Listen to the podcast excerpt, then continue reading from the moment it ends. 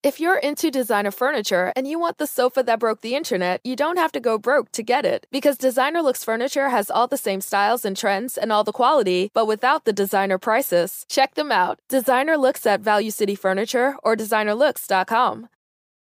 Salve, salve, viajantes! Sejam bem-vindos! Apertem os cintos, pois estamos indo para a Vênus antes tarde do que mais tarde, mas mil perdões, é porque São Paulo, vocês sabem que choveu, parou tudo, né? Então todo mundo ficou aí no trânsito, a gente quase enlouqueceu, mas estamos aqui pleníssimas e felizes para trocar ideia com ela, Fernanda Queula, senhoras e senhores!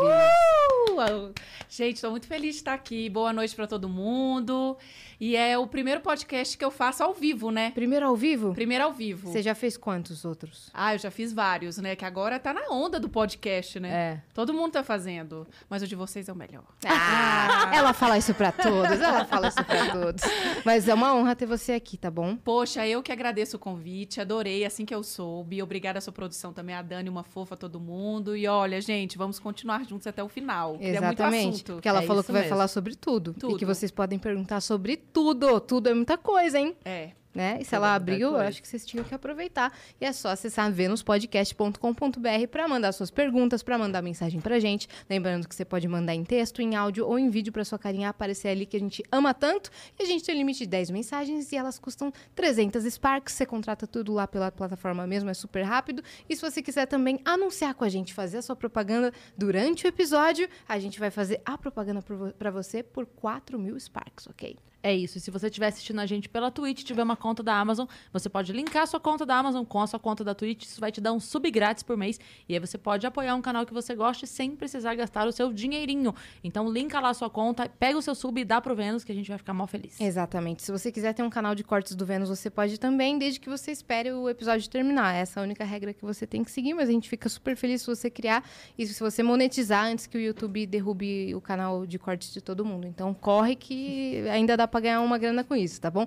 Mas a gente tem o nosso próprio canal de cortes aqui na descrição do episódio. Muito bem. E quem tá com a gente hoje, é uma galera muito especial, porque a gente tá tendo a companhia hoje da Doril Enxaqueca. Verdade, muito legal, né? Parte. Porque às vezes a pessoa tá com enxaqueca, muitas vezes as pessoas acham que é frescura. Sim. E não percebe. Às vezes a gente tá aqui, muitas vezes a gente mesmo, apresentando a moadinha, com dor de cabeça, e a galera fica, pô, por que tá quieta? Por que tá não sei o quê? Não, a gente tá só não tá bem. É, então, não é frescura, gente. É coisa séria. Então, e aí eu vi um dado que eu fiquei chocada, porque é mais comum que a gente imagina. A OMS estima que são mais de 30 milhões de brasileiros que sofrem de enxaqueca. E não é só, assim, uma dor de cabeça, uma pontada forte na cabeça. Outros sintomas também são enjoo, sensibilidade aguda à luz, ao som. E a gente quer que o pessoal que ouça o Vênus, né, ouça com tranquilidade. Exatamente. E o legal do Doril Enxaqueca é que ele não é ele tem dupla ação. Então, além de ele ser para dor, ele é anti-inflamatório também. Uhum. Então, é analgésico e anti-inflamatório. Então, vem potente aí o negócio, né? Exatamente.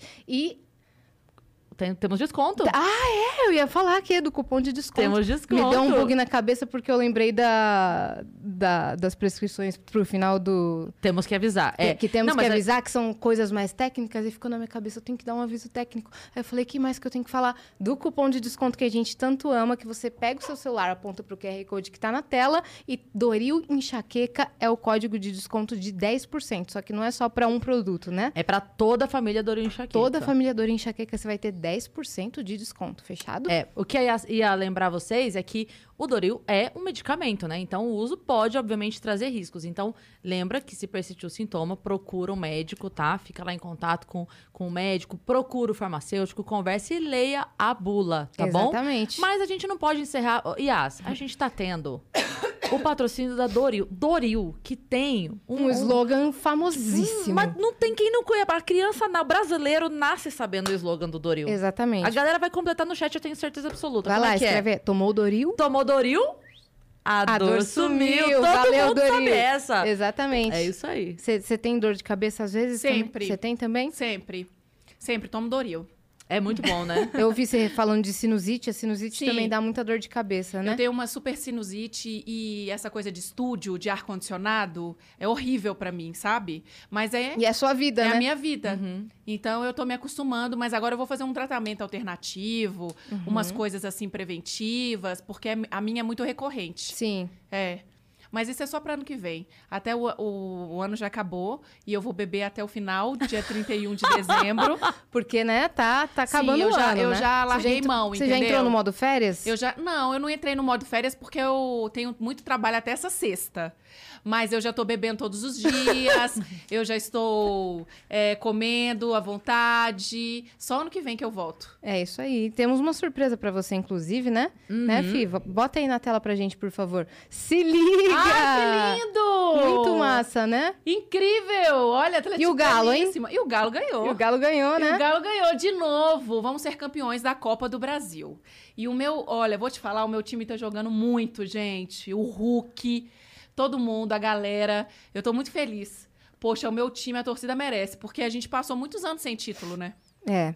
Mas desde a da Libertadores aí, a gente vem numa crescente, graças a Deus. Tá ganhando todas, né? Ganhando todas. Então, esse é o nosso emblema do dia, né? É o nosso emblema do dia pra galera dizer que veio no episódio, sabe? Ah, eu adoro, eu quero. Então, você vai receber, claro. Lógico. Mas quem tá em casa pode resgatar, é só entrar em venuspodcast.com.br, resgatar emblemas e o código é Fernanda. Quem faz? É o Gigalvão. Nossa, arrasou. É o nosso ilustrador aqui. Lindo, né? Maravilhoso. Super uma pessoa... pop art. Eu amo pop art, Andy Warhol. Adorei. E ele pesquisa as referências. Você sabe que deve ter uma foto sua, sim, com esse óculos, com esse esmalte vermelho e com a blusa, entendeu? Tem, ele pesquisa super bem as referências. Ele arrasou muito. Arrasou. Adorei. Se tem uma pessoa que também tá trabalhando, é o Gigalvão. Nossa, hein? Senhora. Porque ele ilustra não é só pro Vênus. E o Vênus é diário. Ele ilustra para vários podcasts aqui da casa, todos os dias, uma ilustração específica para cada convidado. Gente, mas vocês fazem sábado e domingo também? Não, só às vezes. Por exemplo, domingo... Esse domingo teremos. Inclusive, não tá na agenda, até ia falar isso, a gente precisa quando for, aquela que faz a reunião ao vivo, quando tiver episódio de domingo, a gente precisa soltar na agenda da semana anterior. É, porque a gente solta... Porque senão fica em cima. É que a gente solta pensando que domingo é o primeiro dia da semana, exato, né? Mas daí a agenda da próxima semana não sai a tempo. Então, Você que tá assistindo aqui vai saber em primeira mão. Este domingo agora, nós teremos Vênus e com ninguém mais, ninguém menos que Murilo Couto, ok? Ai, adoro o Murilo. Né? Muita gente fina. É só esse recado que a gente queria passar. Mas conta aí, Fê. Então, você tá num modo que você largou mão. Muito estresse? Como é que tá a sua rotina? Super estressante, porque domingo, eu tô trabalhando no Encrenca aos domingos, e é um horário da televisão, que é o filé mignon da televisão, mas é uma guerra de leões, né? De gigantes. Então, assim, a busca pela audiência, ela é uma coisa maluca, assim. Te dá taquicardia, sabe? Aquela ansiedade de resolver as coisas. Então, eu acabei de sair de uma reunião agora. E aí, o meu modo de aliviar as coisas, as tensões, é realmente bebendo, comendo. Uhum. Então, eu tô me jogando aí nesse final de ano. Me dei esse final de ano, não tô malhando. E aí, eu vou voltar dia 1º. Dia 1º do ano? Dia 2. Dia 1º de janeiro, dia 2 de janeiro eu volto ao equilíbrio. Ao equilíbrio. Até então, eu sou super desequilibrada. Mas é só esse mês? Não, eu sou sempre assim, às vezes... Não, peraí. Às vezes... Eu não. Tá bom. Não, eu acho assim... Ela já respondeu tudo com isso aí, né? Exato. Às vezes sim, às vezes não. E desequilibrada, às vezes você cai também, né? Muito. Eu caio em todos os lugares. Que milagre eu não caí aqui hoje, né? Eu devia ter tropeçado naquela escada ali na hora que eu subi. Mas isso me aliviou um pouco, né? Eu caio em todos os lugares. Não fala isso não, porque você ainda vai descer. Ai, não, nossa, deixa eu te falar. Se Deus quiser, não vai cair, não. Tem corrimão. Cara, e os meus tombos... Eu levei um tombo no primeiro dia do Encrenca, a gente gravando. Eu fui sentar... Sabe quando você senta em falso? Tipo, eu vou sentar aqui na cadeira, eu sento no chão? Sim. E tinha um tótem do Marcelo de Carvalho. Ele caiu em cima de mim, na minha cabeça. Bem-vindo! Exatamente. É uma coisa assim, surreal. Acontece comigo. Bem-vindo à Rede TV, é isso. Bem-vindo à Rede TV. Já caí em festas... toda vestida de salto, jogando champanhe assim. Sabe quando o copo vai pra cima, molha todo mundo?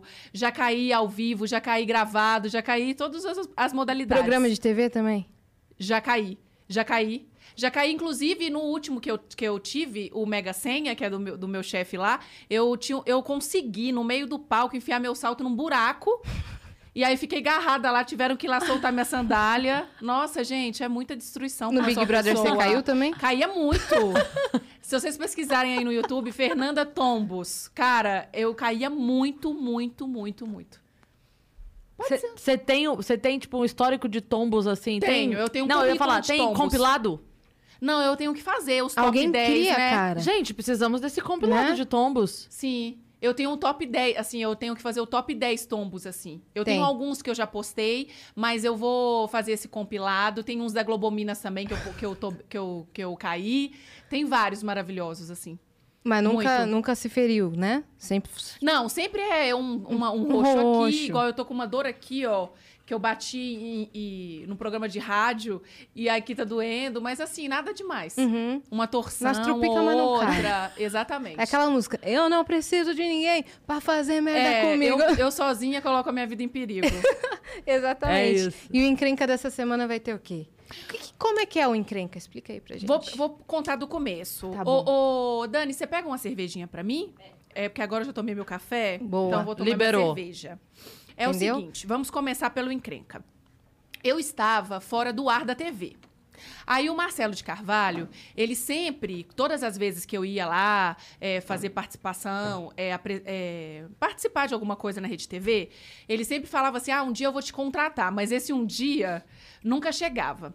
Até que a galera do programa... Acho que ela vai pegar um copinho pra você. Obrigada. A galera Eu tomo na lata mesmo. Eu gosto de latão. É mesmo? É. Ah, então fechou. Aí, a galera que fazia o programa que eu faço, eles foram pra Band.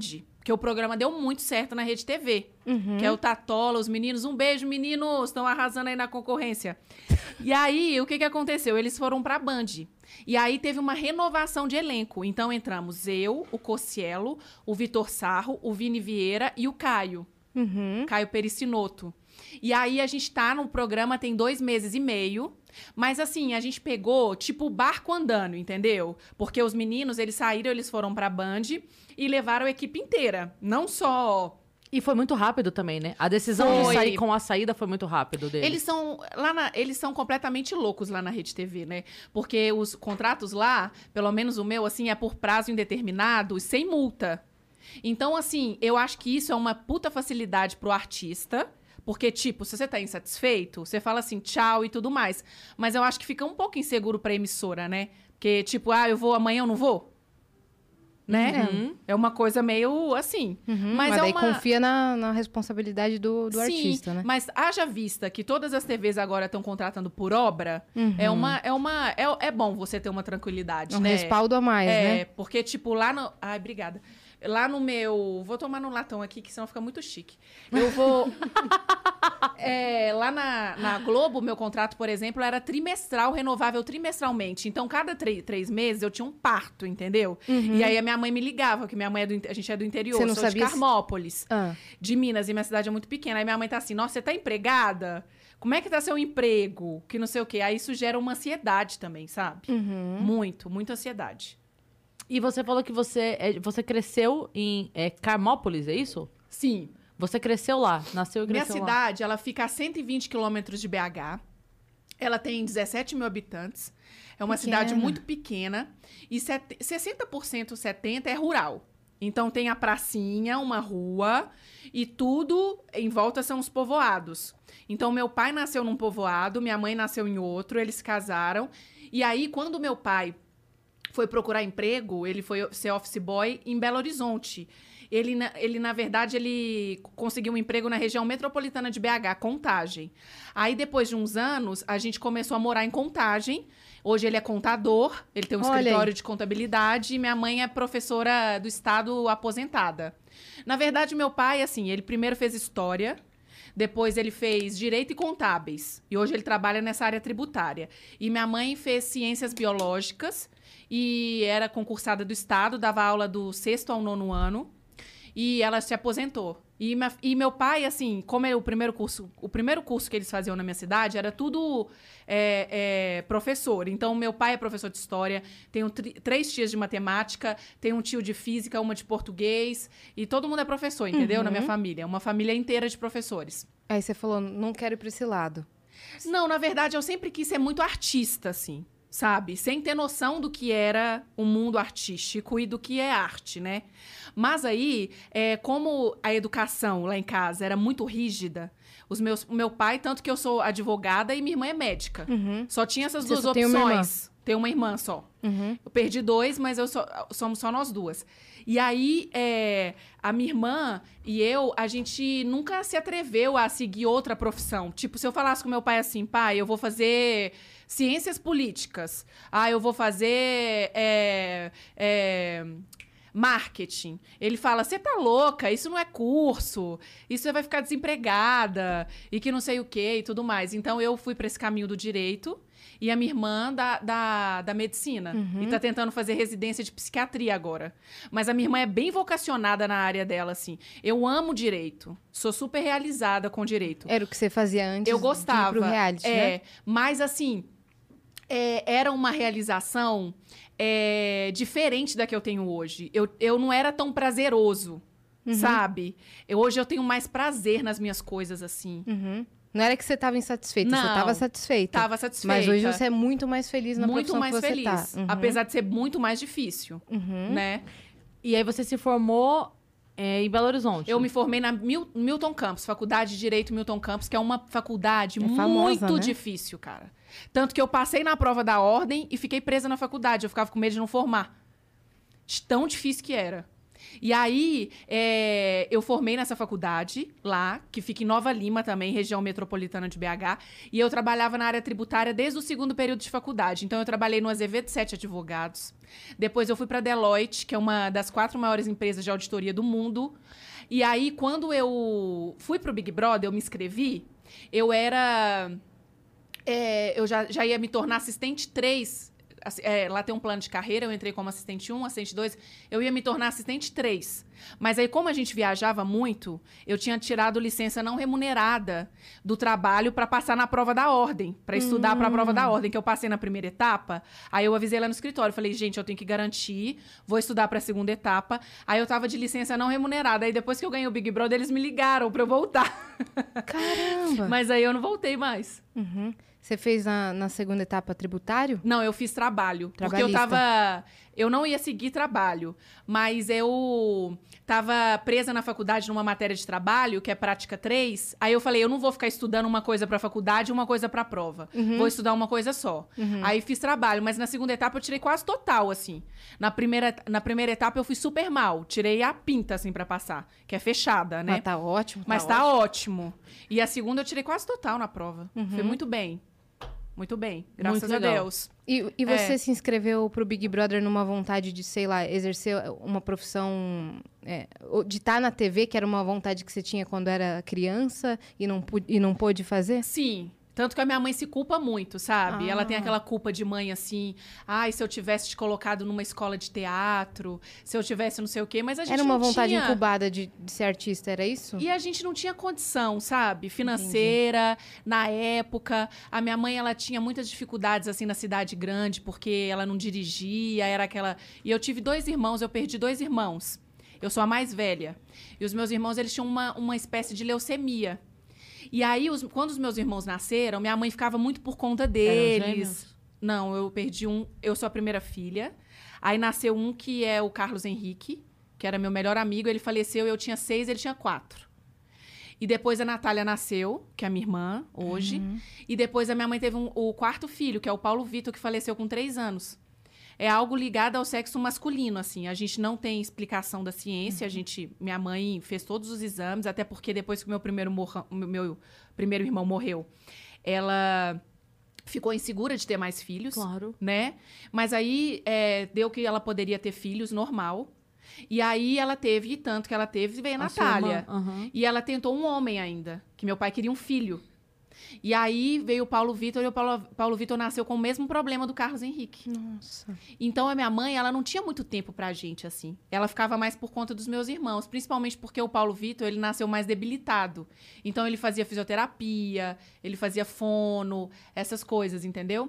E aí quando eu resolvi me inscrever no Big Brother, eu pensei assim... Gente, eu já passei tanta coisa na minha vida, minha família... Eu vou tentar fazer alguma coisa diferente... Pra sair do comodismo, não do comodismo, assim, de não trabalhar, que eu sempre trabalhei muito, mas do comodismo psíquico mesmo, assim, de criar outras coisas pro meu universo e também tentar alguma coisa, algum dinheiro, né? Não sou boba, eu me inscrevi por causa do prêmio, entendeu? Sim. E aí eu me inscrevi e o processo seletivo correu E as pessoas perguntam muito, né? Ah, o processo é correto? Você conhecer alguém na Globo? Eu não conheci absolutamente ninguém. Então, assim, é muito correto. Óbvio que tem sempre, né, gente? Eu não posso dizer pra todo mundo, mas no meu caso foi corretíssimo. E eles fazem as etapas, tudo certinho, perfeito. E aí eu passei por todas as etapas até entrar. Uhum. E ganhei. Não, mas calma aí, você pulou muita história daí. Ah. Da parte que você entrou até a parte que você ganhou. Aí você tava dentro, mas como sua família reagiu? Seus pais aceitaram numa boa? Eu escondi de todo mundo. Eita. Até o dia que foi, porque assim, a primeira etapa foi em Belo Horizonte, num hotel lá. Aí fiz a primeira etapa. Você foi o primeiro caso de filha que foi comprar o cigarro e não voltou. Aí... Exatamente. E não voltei até hoje. E o meu pai fez um vídeo pra mim e falou assim, era pra você estar aqui trabalhando comigo no escritório, então não voltei até hoje. Tá lá. E aí eu fui pro hotel, fiz essa primeira etapa e eles falam assim, ah, se a gente tiver interesse, a gente te liga. Tá bem? Não, tô bem. E nada de me ligar. Aí, beleza. Aí, quando foi no final do ano, eles me chamaram pra etapa do Rio. E aí, eu inventei um congresso pro meu pai. Falei, ah, tem um congresso de direito. Meu Deus! Direito internacional. Poxa, pai, eles vão pagar até a minha passagem, de tanto que eles querem que eu vá. E aí, ainda joguei a sardinha pro meu lado. E aí, fui. Fiz a cadeira elétrica lá. E eles falaram assim, ah, gente, se você tiver interesse... Se a gente tiver interesse, a gente te liga. O que é cadeira elétrica? É a entrevista lá com o Boninho. Ah, tá. Que é a mais pesada, uhum. A sabatina lá de perguntas e tal. E aí eu saí de lá, eles não me ligaram. É que você imagina assim, pra chegar no ponto de ser a entrevista com o Boninho, já é o final do final, né? Já é o final. Mas aí isso era dezembro, e eles não me ligaram e o programa começa em janeiro. É. Aí eu não tinha contado pra ninguém lá em casa, eu falei, eu não vou contar, porque eu vou contar pra quê? Uhum. Aí beleza, aí quando foi próximo do Natal, eles me ligaram perguntando se eu ia viajar no Natal... ou no Réveillon, porque eles queriam fazer a última etapa do processo na minha casa, dia 2 de janeiro. Aí eu falei assim, pronto, eu tenho que contar pros meus pais, primeira coisa, e eu tenho que ficar já... Aí me acendeu a lanterna. Poxa, dia 2 de janeiro já é janeiro e tudo mais e tal. Aí eu contei pro meu pai ficou super chateado. Pai, o pessoal do Direito Internacional, vocês acreditam? Nossa! Eles vão vir aqui em casa. Exatamente. Vai ter um congresso de 3 meses agora. De 3 meses. E aí você vai, inclusive, poder vai me assistir todos os dias no congresso. Mas aí os meus pais, eles não assistiam Big Brother. Sério? Eles achavam a maior loucura do mundo. Eles não apoiaram. E o meu pai, ele fez uma coisa que me doeu muito. Tanto que a própria produção do Big Brother depois ficou preocupada. Eles conversavam comigo lá no hotel. Que eles ficaram com medo de eu entrar e, tipo, não fazer nada, né? Ficar lá pensando no meu pai e tudo mais e tal. Porque o meu pai, ele se calou. Na entrevista? Não.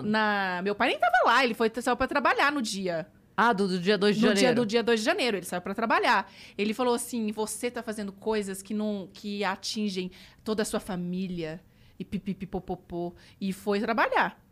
E minha mãe ficou lá, fez um café mineira, assou um pão de queijo, achando que o povo ia chegar, tomar café. E minha mãe não acredita, né, nessas coisas, né? Aí o povo já chegou em casa me filmando. Vambora, faz mala, e fiz mala. E de lá eu fui. Fez mala nesse dia mesmo? Nesse dia, eles já pegam, já fazem suas malas. Na verdade, eu tinha passado o Réveillon, eu acho que no Sul. Minha mala já estava feita do Sul. Eles pegaram mais ou menos a mala que estava, que eu não tinha nem desfeito a mala. E de lá eu fui, entendeu? Meu Deus. E assim é com todo mundo. A produção faz uma triagem, assim, tipo, de marcas, pra você não levar nenhum Adidas, né? Uhum. E tudo mais. E depois eles te dão outras coisas, se você precisar. Por exemplo, se você não é uma pessoa que faz muita atividade física e lá precisa de roupa pras provas e tal. Aí eles te dão um suporte de roupa de ginástica, entendeu? E aí, o cosmético, por exemplo, é aquele negócio que eles dão... Eles repõem um produto igual à sua marca, ou não? Não, eles colocam etiqueta em muita coisa sua. Ah. Eles selecionam o que pode entrar, o que não pode entrar. Tem muitas coisas dos patrocinadores. Ah, tá. Então, assim, você tem um suporte maravilhoso pra você ficar lá, entendeu? Porque eu ouvi falar que, assim, eu uso o hidratante X. Lá dentro, eles vão pegar, se acabar seu hidratante, eles vão repor com o igual. Ai, deve ser. Mas não, eu não lembro, eu não tinha muito essas coisas, assim. Antes não se preocupavam muito com isso, não, no meu não tinha pinça, eu me barbeei, o meu Big Brother inteiro. Lembro. Não tinha pinça. Com gilete. Com gilete. Lá não tinha cera depilatória, não tinha secador de cabelo, não tinha prancha, não tinha babyliss. Agora as meninas estão vivendo um mar de rosas. É porque a gente... O Big Brother veio depois do No Limite. Eles achavam que era o No Limite e o BBB. Exatamente. Antes era misturado, depois que separaram os programas. E aí foi super difícil pra mim essa parte da pinça aí. Mas depois eu fiz um laser aqui nas minhas barbinhas. Ainda tem umas barbinhas assim. Mas aí tudo resolveu. Mas por que foi difícil? Muita mulher faz isso, né? De se barbear? Muita gente fala comigo até hoje. Fala assim, nossa, eu me barbeei tanto porque eu sempre me barbeei, eu te via se barbear e tudo mais. E foi maravilhoso, assim, porque é uma libertação, né, gente? Você só passa um giletinho, assim, não tem aquela coisa de cera, de você ficar toda empolada, né? E é bom que depois você faz laser, porque o laser você não pode pinçar. E aí você faz laser e fica lisinho. Perfeito, você mostrou que realmente você é. Funciona, mas não fiz nenhuma propaganda pra Gillette. Poderia ter feito, né? Não tinha public post, não tinha Instagram na minha época, né? Cara, as pessoas ligavam, né, galera? É muito surreal pra votar isso, ainda pra votar. Era ligação. O site também. Tinha site, mas ainda era ligação. 0300, não sei o quê, não sei o quê, se você quer que fulano ganhe. Quem que tava mais na edição? Tava eu. A minha edição foi uma edição maravilhosa, porque metade da casa eram de ex-BBBs e metade era de novatos. Então, na de ex, teve o Bambam, que desistiu na primeira semana. Me lembro. Teve o Bambam, o Eliezer, a Fanny Pacheco, a Anamara, o Domini, que tinha ganhado. Verdade. O Dourado foi nesse também? Não, o Dourado não foi, não. Foi no outro. Deixa eu ver quem mais. Tinha a Natália Casassola e tudo mais. E no meu, na parte novata, tinha eu, Nasser, a Andressa, a Camila, o Aslan, a Aline 2Ts. Sei. Maravilhosa. Eu lembro bastante do Nasser, eu acho. Sim, o Nasser foi comigo até a final. Ele foi pra final. Sim. Me lembro. E como é que foi a experiência lá dentro? Como é que era a convivência com o pessoal? Insuportável. Ah, então tá bom. Eu acho assim, conviver hoje em dia... Conviver hoje em dia é muito difícil, né, gente? Eu tô chegando a uma época da minha vida, assim, com meus 30 e poucos anos, que eu acho que a sociedade não deu certo, sabe? E eu tô tendo essas discussões filosóficas comigo mesma, sabe? Mas não deu mesmo. No chuveiro, sabe? Parando pra analisar, não deu. Não deu. Tinha que resetar. Exatamente, entendeu? Quando eu acho que eu acredito numa solução, igual eu tava apostando na Simone Tebet, e agora já não aposto mais, enfim... Eu acho, assim, que tudo tá caminhando para um verdadeiro caos, sabe? Eu acho que a gente pode começar do zero de novo. O que vocês acham, assim? Resetar, né? Tipo um meteoro, assim, dos dinossauros, assim. Um dilúvio. Uma coisa assim. Eu já tô mais assim, sabe? Pode ser. Não usei nada, tá, gente? Antes desse podcast. Tô falando sério. Não uso droga. Só minha cerveja. Sim. E aí, o que eu tava falando sobre isso? Que o mundo não deu certo da convivência. Porque assim, gente, eu vou falar pra vocês uma coisa. Minha mãe fala pra mim que o padre lá sempre falou que o grande martírio de qualquer pessoa, a grande cruz é aturar as outras pessoas. E se você for pensar, você só atura as outras pessoas. Você atura os seus maridos, os seus filhos, tudo. Ah, mas aturar é uma palavra muito forte. Não, gente, é a realidade. Você atura as coisas, você suporta as coisas. É que, na verdade, a gente escolhe as pessoas que têm os defeitos que a gente atura mais. Exato. Né? E que, às vezes, a gente acha que atura mais e depois descobre que nem é tanto assim, né? Eu lembro que uma vez eu fui no programa do Onivon e a gente tava falando disso, que ele falando, a gente escolhe as pessoas e tal, as qualidades. Eu falei, não, mas a gente escolhe as pessoas pelos defeitos também. Sim. Porque a gente seleciona as pessoas pelos defeitos que a gente consegue lidar. Exatamente. Porque tem algumas pessoas que... Todo mundo tem defeito, mas tem umas que tem um defeito que eu não consigo lidar. Com esse defeito eu consigo lidar. Então, você acaba lidando com essa pessoa que, poxa... Ok, com esse defeito aqui eu topo, vai, bora. Bora com esse defeito aqui, sabe? Pinto pequeno, por exemplo, é um defeito que eu não consigo lidar. Tô brincando. Mas hoje em dia já tem mecanismos pra ajudar as pessoas.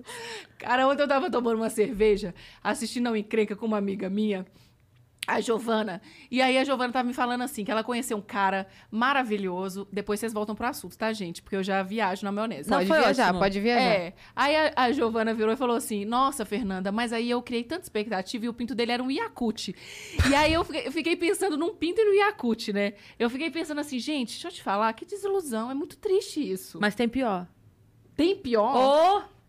Ai, gente, eu acho que deve ser muito difícil ser homem nessa parte. Porque como é que você faz se você tem um pinto do tamanho de um Yakult? Tem pior, deixa eu te falar. Depois, a hora que a gente sai do ar que eu te conto o negócio. Amiga, é muito triste isso. É desesperador. É desesperador e a gente fica constrangida junto. Cara, eu não sei mais lidar com essas coisas. É. De pinto pequeno.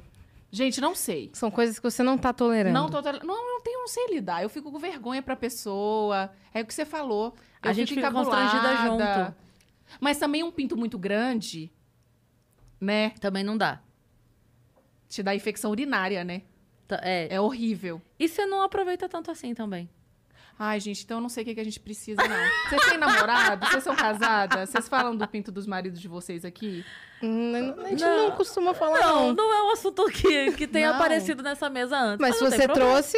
Ah, não, mas era só esse apenso. Só esse. Mas, ó, a sua amiga tá olhando esse negocinho. If you're into designer furniture and you want the sofa that broke the internet, you don't have to go broke to get it. Because Designer Looks Furniture has all the same styles and trends and all the quality, but without the designer prices. Check them out. Designer Looks at Value City Furniture or DesignerLooks.com. E aí tá lembrando do... Ela tá olhando isso aqui, ó. É. Veio representar. E aí a gente ficou rindo assim ontem, né? E eu fiquei rindo dela. Falei assim, Giovana, realmente Yakult é uma comparação muito legal, né? Porque assim, pensa, um Yakult assim. Gente, é de chorar, não é? É. Mas eu gostei da comparação dela. Porque você imagina que pequeno necessariamente é fino. Tipo isso. E o Yakult é uma boa comparação. Porque é larguinho. Formato. É. O Yakult é uma boa comparação. Vocês comparam o pinto do ex de vocês? Não, mas tem um grupo de amigas minhas no WhatsApp que chama Naja Gaúcha. Naja Gaúcha? Já gostei desse nome. É isso. Porque o que acontece? Uma humorista amiga nossa foi pro Sul e ela pegou um cara lá... Preciso explicar mais do que isso? Não, Naja Gaúcha. E aí, esse grupo virou para comentar sobre a Naja Gaúcha e ela reuniu a gente nesse grupo e a gente comentava. Só que daí esse grupo acabou virando e aí as outras meninas começaram... Os caras mandam foto de rola no Instagram e aí a gente começou a postar lá para zoar. E tem uma amiga nossa que a Yas conheceu, que é a Babu Carreira. E a Babu, beijo, maravilhosa, Babu. Incrível. E a Babu, ela é boa de desenho. Então, o que acontecia? A gente mandava foto das rolas que os caras mandavam e a Babu brincava de desenhar. Então, a rola dos caras virava, tipo, um cachorro quente. Aí ela desenhava a rola da salsicha. Gente, eu adorei essa história. Ela fazia uma borboleta na rola. Ela faz uma borboleta na rola. Me bota nesse grupo. Vou botar, é ótimo. Aí ela faz várias coisas, assim, dependendo do formato da rola, do tamanho. Ela faz um desenho, sabe? Meu melhor grupo de Instagram é maravilhoso. Meu melhor grupo de WhatsApp chama Aqui Pode. Somos eu, a Eliana, a Galisteu, a Yara Gereissati, a Femota e a Pati Gaioto, que é uma amigona nossa médica, e a Andréia Clara e a Lu Cardoso, esposa do Faustão. Cara, Aqui Pode. Deixa eu te falar, meninas, eu amo vocês. Vocês são a minha alegria diária, cara. A gente manda tudo.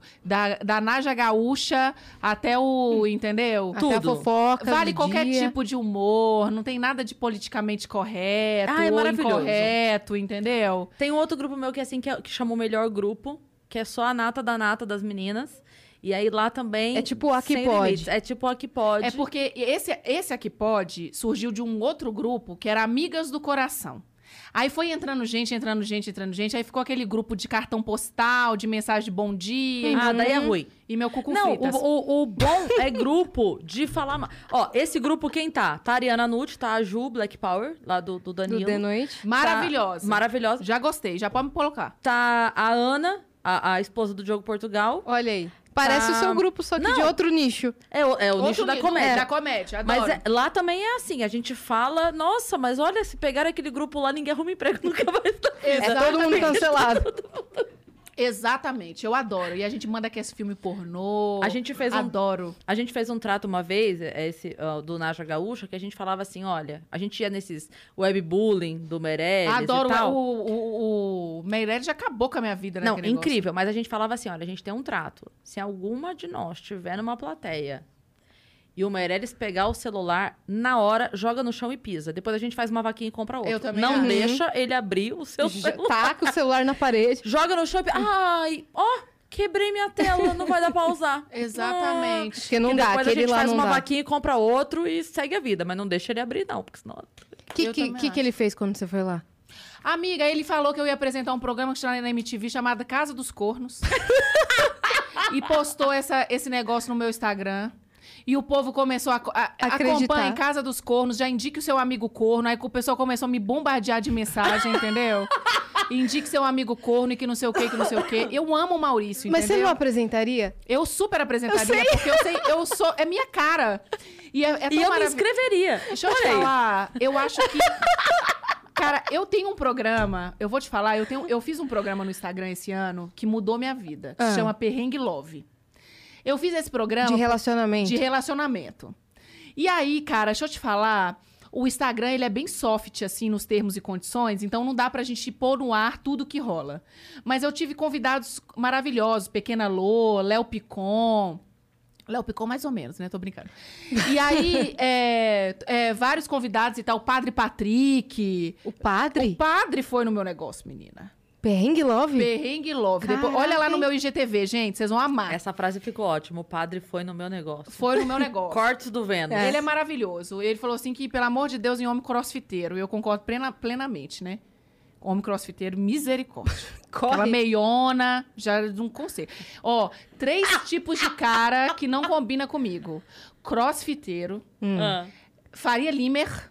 Ai, um sapatênis, cara. Faria Limers. Não sei nem falar inglês o suficiente pra falar isso. É que esse termo nem existe, a gente criou. Deixa eu te dizer, péssimo, do happy hour, do budget, do meu cu com fritas. E o heterotop, né? O heterotop todos eles são. Mas assim, o crossfiteiro e o Faria Limer é difícil. É. E o Vitor Sarro, assim, estilo do Vitor Sarro também é insuportável. Também não cola contigo. Tadinho. Vitor, nós te amamos. Ele tava falando mal Vitor, de você lindo. Aqui. É verdade. O Vitor é um cara chato no WhatsApp, por exemplo. Ele no grupo, cara. Ele manda textão. Ontem, meia-noite, ele mandando textão. Ai, Vitor, deixa eu te falar. Textão do quê? Ai, o Vitor é boca de sacola. Contando as coisas da vida dele? Não, ele é boca de sacola. Ele manda. Ele, tudo ele quer... Ai, uma odisseia terrestre, sabe? A pequena Eva. E aí eu fico um pouco de preguiça. Mas você nem lê? Não. Às vezes eu leio, às vezes não leio. Eu sou ruim de grupo, eu só gosto de grupos sexuais. Uhum. Só coisas que falam de sexo. Só no que pode. É, só na que pode. Uhum. Eu amo. Como é que você... O Perrengue Adoro. Love mudou sua vida por quê? Mudou minha vida, sabe por quê? Porque eu descobri que todo mundo é corno, todo mundo é fudido no amor, todo mundo passa dificuldade. Esse negócio de casamento de margarina não existe, é uma grande besteira. É uma grande besteira. Entendeu? E a vida amorosa é uma falácia. Então, assim, eu descobri que eu não sou tão ruim assim, porque o Maurício Meirelles falou no programa dele, inclusive, Maurício, eu vou guardar isso pra minha vida. Ele falou assim, Fernanda, você é bonita, você é uma mulher inteligente, isso no programa dele foi ao ar, tá? Você tem 30 e poucos anos, você não arrumou ninguém, você tem noção que você pode ser insuportável? E aí eu falei assim, pois é, eu fiquei reflexiva sobre isso, sabe? Tipo assim, realmente, às vezes o problema é todo comigo, né? O problema comigo, que eu não arranjo ninguém. Ele te mandou pra terapia. É. Aí eu fiquei pensando sobre isso. Aí eu fui e eu tava no começo do Perrengue Love. Aí eu falei assim, você quer saber? Eu vou escutar a história de todo mundo que for lá. E tudo mais. E aí, meu amor, a hora da verdade. O meu cenário é um chroma key numa piscina de bolinhas. De plástico, né? E aí, quando você entra naquela piscina, não sei o que tem naquela piscina. É mais do que uma cerveja, uma cachaça. As pessoas soltam. Solta. A pequena Lô me contou... Olha o que a pequena Lô me contou. Que o cara que ela tava ficando teve uma crise de pânico na balada com ela. E vai ela sair pra balada no carrinho dela, aquela confusão... Na motinha. Nossa, pra eu poder socorrer o homem. Olha pra você ver. Eu queria ir na garupa da pequena Lô. O que você faz com o cara na balada, você beijando aquela coisa boa, o cara tem uma crise de pânico, começa a suar, aquela coisa horrorosa... Ai, gente, deixa eu te dizer... Mas pode acontecer, coitado. Ah, eu entendo a parte dele, né, gente? Mas eu também tenho preguiça desse trem de muito psiquiatria. Minha irmã quer ser psiquiatra. O mundo é muito difícil. Essas doenças mentais são muito sérias, entendeu? E eu também não sei lidar com isso. Uhum. Você prefere se distanciar do que ficar convivendo? Não por uma questão de não respeitar, mas porque, assim, tipo, se eu for me envolver, vai me doer muito, então eu prefiro ficar longe. Não, sabe o que eu acho, Cris? Agora, falando sério a respeito das doenças mentais, assim. Eu admiro muito a minha irmã, que quer fazer psiquiatria, porque, assim, se você me perguntar qual que é o maior medo da minha vida... Isso é assunto sério, viu, gente? Não tô brincando. Uhum. Eu vou te falar, é ficar doida. Sabe por quê? Ninguém tem paciência com gente doida. Se eu chego em qualquer rede social, se eu falo qualquer coisa e falo que eu estou com câncer, as pessoas se compadecem, as pessoas fazem campanha, força não sei o quê, as pessoas não sei o quê. Quando você fala que você tá doida, que você tá com algum problema, que você tá com crise de pânico, que você tá com toque, que você tá com altos problemas, ninguém tem paciência. E isso é muito de uma doutrina, não é doutrina, né? Isso é muito de uma consciência que a gente tem, que doença mental é um subterfúgio, é uma frescura, as pessoas não se tratam, né? A frase mais inteligente que eu já vi na internet nos últimos tempos é o seguinte: se todo mundo fosse ao psiquiatra ou à terapia e postasse "tá pago", igual fazem na academia, o mundo seria diferente. Uhum. Então as pessoas, elas investem cada vez menos em autoconhecimento. As pessoas não investem em conhecimento nenhum. Tudo hoje em dia é super superficial, né? Mas assim, em autoconhecimento muito menos. Sim. Então assim, por exemplo, a minha irmã, ela quer tem várias vertentes a psiquiatria. Então, tem dos adictos, das pessoas que tratam as pessoas com dependência química, que é um puta mercado, tá? Porque as pessoas vendem tudo para salvar alguém da família. Então, para psiquiatria, em termos financeiros, a minha irmã estava falando que é o melhor mercado. É você trabalhar com pessoas que têm relação de dependência química com as drogas, ou remédios, etc. e tudo mais. E tem a questão da psiquiatria infantil. Tem a questão também do louco mesmo, que tem uma doença que joga pedra em avião, que a gente brinca, mas assim, a pessoa realmente, ela não, né, tem alucinações, etc. e tudo mais. Então, assim, eu acho que essas doenças, além delas terem que ser respeitadas, elas têm que ser tratadas como tal. E uma coisa que não acontece quando uma pessoa tem câncer é a pessoa vir e falar assim: não, eu vou te ajudar, eu vou te tratar. Ninguém fala isso com uma pessoa que tem um câncer, que tem um problema no estômago, que tem qualquer problema sério. Com o depressivo, ah, não, você passa uns dias lá em casa. Passa uns dias lá em casa, faz um esporte. As pessoas têm tratamento para essas doenças. Então, eu acho assim, quando você tem alguém na família, ou seu marido, ou seu namorado, ou seu irmão, que tem uma doença psíquica, ele tem que ser tratado por alguém que realmente seja competente para tratá-lo. E não você querer resolver. Não dá para subestimar, né? Não dá para subestimar. Entendeu? Então, assim, quando alguém chega pra mim e fala comigo assim: Fernanda, eu tô com um problema, tô depressiva e tudo mais, a primeira coisa que eu falo é o seguinte: cara, tira a licença não remunerada. Tipo assim, se você pode, né? Tô falando isso, né, gente? Em termos de privilégios, pelo amor de Deus, não tô discutindo isso. Mas, assim, vá se tratar. E eu acho que isso também tem que ser mais difundido nos postos, assim, nos pronto-socorros, pronto-atendimento. Se uma pessoa que não tem plano de saúde, ela tem uma crise, tipo de ansiedade, ela vai num PA, num pronto atendimento, vai fazer o que com essa pessoa, Cris? Qual atendimento que ela vai? O que ela vai? Que não é uma fratura, que não é uma dor de barriga, vai fazer o que com essa pessoa? O médico não tem nem tempo de sentar com a pessoa e falar assim: olha, toma uma água, o que tá acontecendo, e tudo mais e tal. Porque ele tá no corre ali também. Exatamente. Né? Entendeu? Então, assim, eu quero trabalhar muito com a minha irmã nesse sentido, sabe? Outra coisa que a gente vai trabalhar muito juntas, que a gente já prometeu, assim: reabilitação de reinserção de presos. Ninguém tem paciência com preso também. Então, assim, essa escória da sociedade que fala-se tanto em empatia, né? É uma palavra tão legal, tão na moda. Eu falo que as duas palavras que estão me dando preguiça agora nesse final de ano é empatia e empoderamento, porque elas nunca foram tão mal utilizadas e elas nunca tiveram tão na moda. Tudo é uma mulher empoderada, tudo é uma mulher... Gente, deixa eu te falar, independente de ser homem ou ser mulher, essas pessoas, elas estão perdendo o sentido, porque é muito fácil você ter empatia com quem tá certo. Você ter empatia com quem tá errado é muito complicado. E aí você tem lá a população carcerária. Tem um documentário no Netflix, gente, que chama Justiça. Assistam esse documentário. É um documentário mais antigo, mas ela mostra a realidade carcerária brasileira. Porque a gente tem mania de falar que as pessoas não vão para a cadeia no Brasil. E essa é uma grande falácia. Porque a população, ela só tá assim, as cadeias lotadas, porque muita gente vai para a cadeia no Brasil. E as pessoas que deveriam ir para a cadeia, elas não vão. Então, lá, eles acompanham o dia a dia de defensores públicos, dia a dia de presos, casos que, assim, a justiça demora para resolver, o cara fica lá preso, etc. e tal. E aí, o que acontece? Forma-se uma população que tem que ser reinserida. Vai fazer o que com essa pessoa? Vai colocar uma bomba? Vai fazer um novo Carandiru?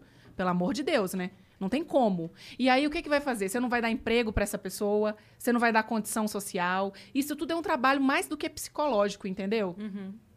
Mas por que a gente estava falando disso? Porque a gente saiu do Yakult, né? Do pinto pequeno. Fomos para a população carcerária. Gente, pode perguntar aí, tá? Porque daqui a pouco tudo eu começou na convivência, que é uma merda. Que a convivência do BBB foi lá que a gente parou. É, foi insuportável. Por quê, gente? Numa casa que não tem-se absolutamente nada pra fazer, porque na Fazenda, eu tava vendo, que eu tô assistindo a Adri, que a Adri é minha amiga, muito minha amiga, e aí eu tô assistindo sempre pra ver a Adri, eu tô adorando a Fazenda. E eu amo porque eu sou da roça, então lá eu ia super me distrair com aquelas dinâmicas da roça, de tratar os bichos e tal. Uhum. Aquilo é uma ocupação mental. No Big Brother não tem nada disso. Nem música, às vezes? É, tem as festas, tem as atividades. Mas, mas diariamente. É pontual, não. E aí, o que que acontece? Você tem que realmente lidar com você mesmo, naquela situação de confinamento, e com as pessoas. Então, é insuportável a convivência. Uhum. Mas é um insuportável que você sente saudade. E quando as pessoas me perguntam assim, ah, quando é que você lembra, assim, que você sente saudade da casa? Eu sinto saudade dessas conversas, assim, dessas coisas que às vezes nem marcaram o público. Uhum, mas nem passou na edição, às vezes. É, exatamente. Uhum. Pode falar, Dani. Você falou alguma coisa? Não, eu achei que era um recado. Você fica aí nos comentários? E o que o povo tá falando aí? Tá falando que tá bem aleatório, de acúltico pra prisão. Ah, tem que voltar pro centro, né? Não, mas eles... não, a galera gosta do aleatório. Olha o que chegou aí. Ai, não, gente, pessoal, o podcast é de vocês, não, cara, pelo amor de Deus. Aqui o que rolar, a gente tá indo na sua. Se você quer falar de Yakult, a gente vai falar. Mas é pra ser isso, é pra ser um papo mesmo de mesa de bar. É, entendeu? Tá. Então pode pegar ótimo. Toda a cerveja pra mim, Dani, já que a mesa de bar... Eu pego aqui já, peraí. Ah, maravilhosa. Mesa de bar. Gente, obrigada, vocês têm namorado? Como é que é, vocês?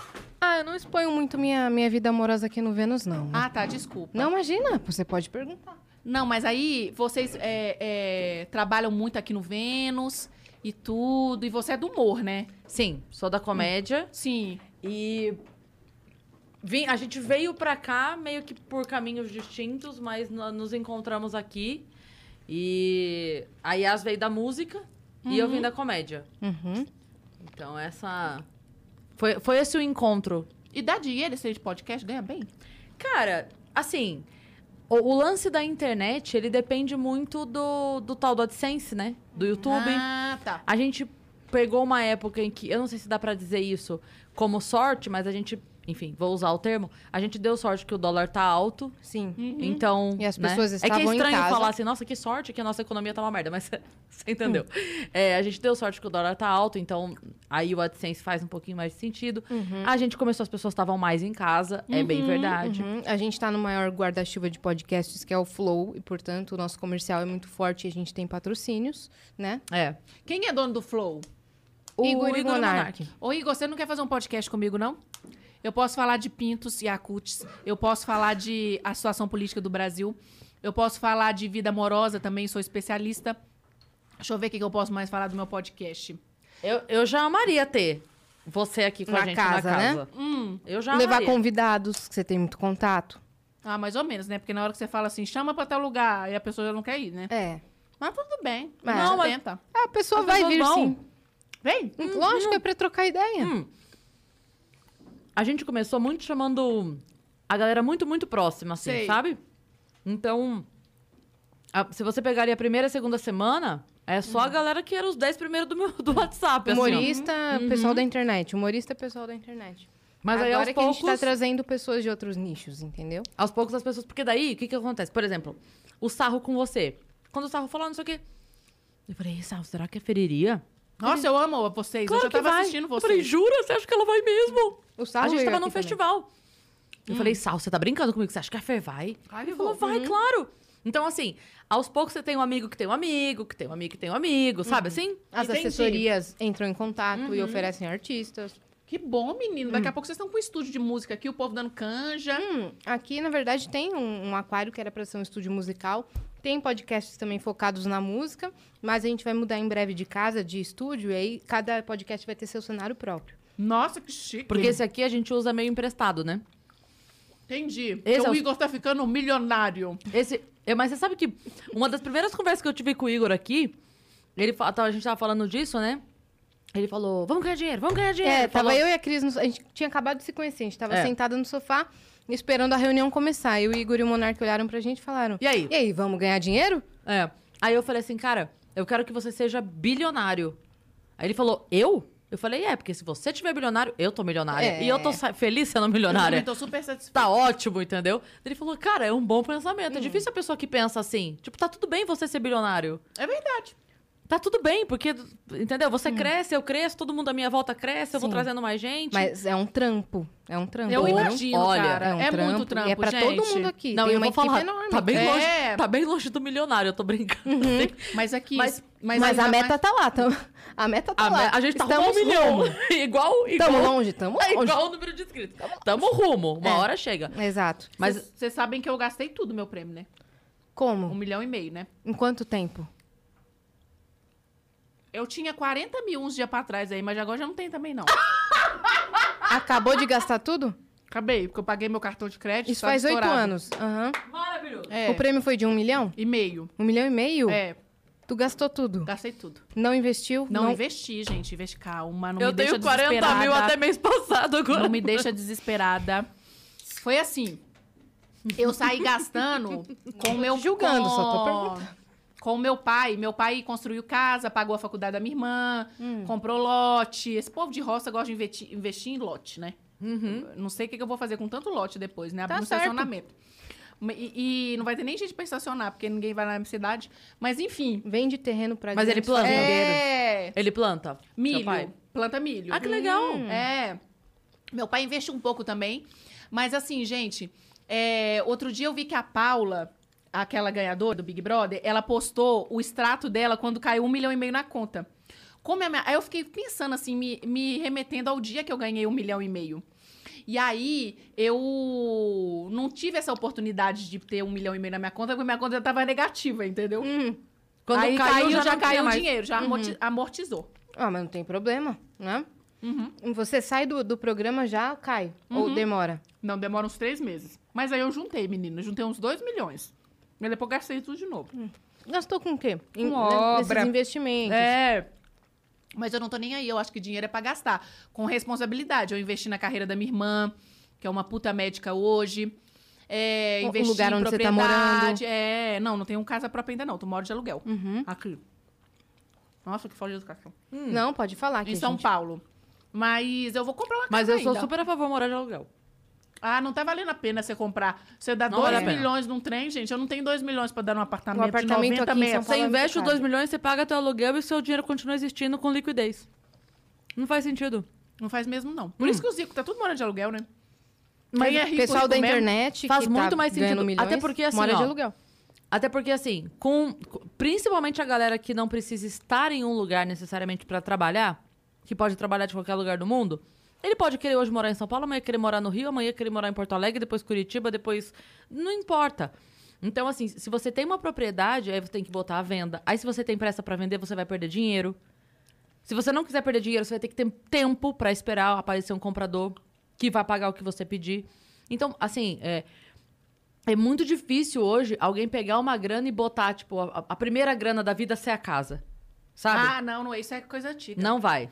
Amiga, mas sabe quem veio aqui no podcast de vocês, que eu fiquei assistindo, maravilhosa, que eu amei? A Márcia Sensitiva. Perfeita. Ela é perfeita, eu adoro a Márcia. E spoiler, ela vai voltar. Ela vai voltar, ela falou que vai voltar. Ela vai voltar e não vai demorar. Encontrei com ela lá na Rede TV. Ah, e aí? E o mais maravilhoso foi que quando eu encontrei com a Márcia a primeira vez, eu não tinha entrado na Globo como apresentadora. E ela virou pra mim e falou assim, ó, fica tranquila, que seu emprego, seu programa vai sair. Você vai ter um programa, você vai entrar num programa na Globo. Só que não vai ser o que você gostaria que fosse. Mas você vai estar lá. Mas você vai estar lá. E não é que eu entrei, menina. Ela é sensitiva mesmo, aquela mulher. Eu tenho medo de gente assim.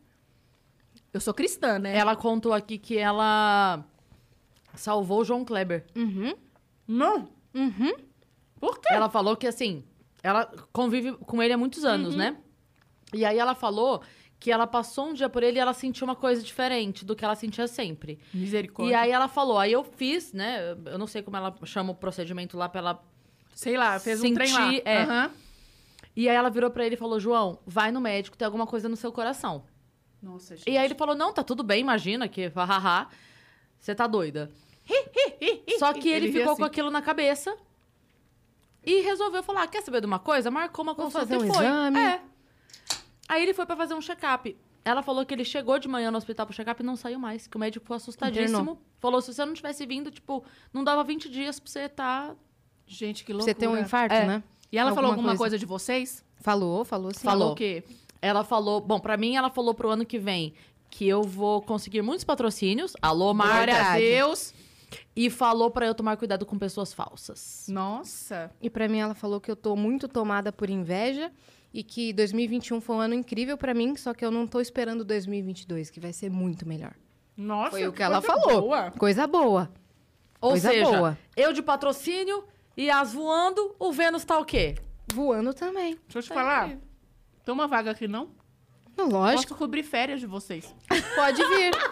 Eu posso ser a Ana Furtado. A Ana Furtado dos Estúdios Flow. Pode ser. Flow. Faltou alguém de algum podcast. É verdade, você pode ser. Porque atualmente é o Petri, né?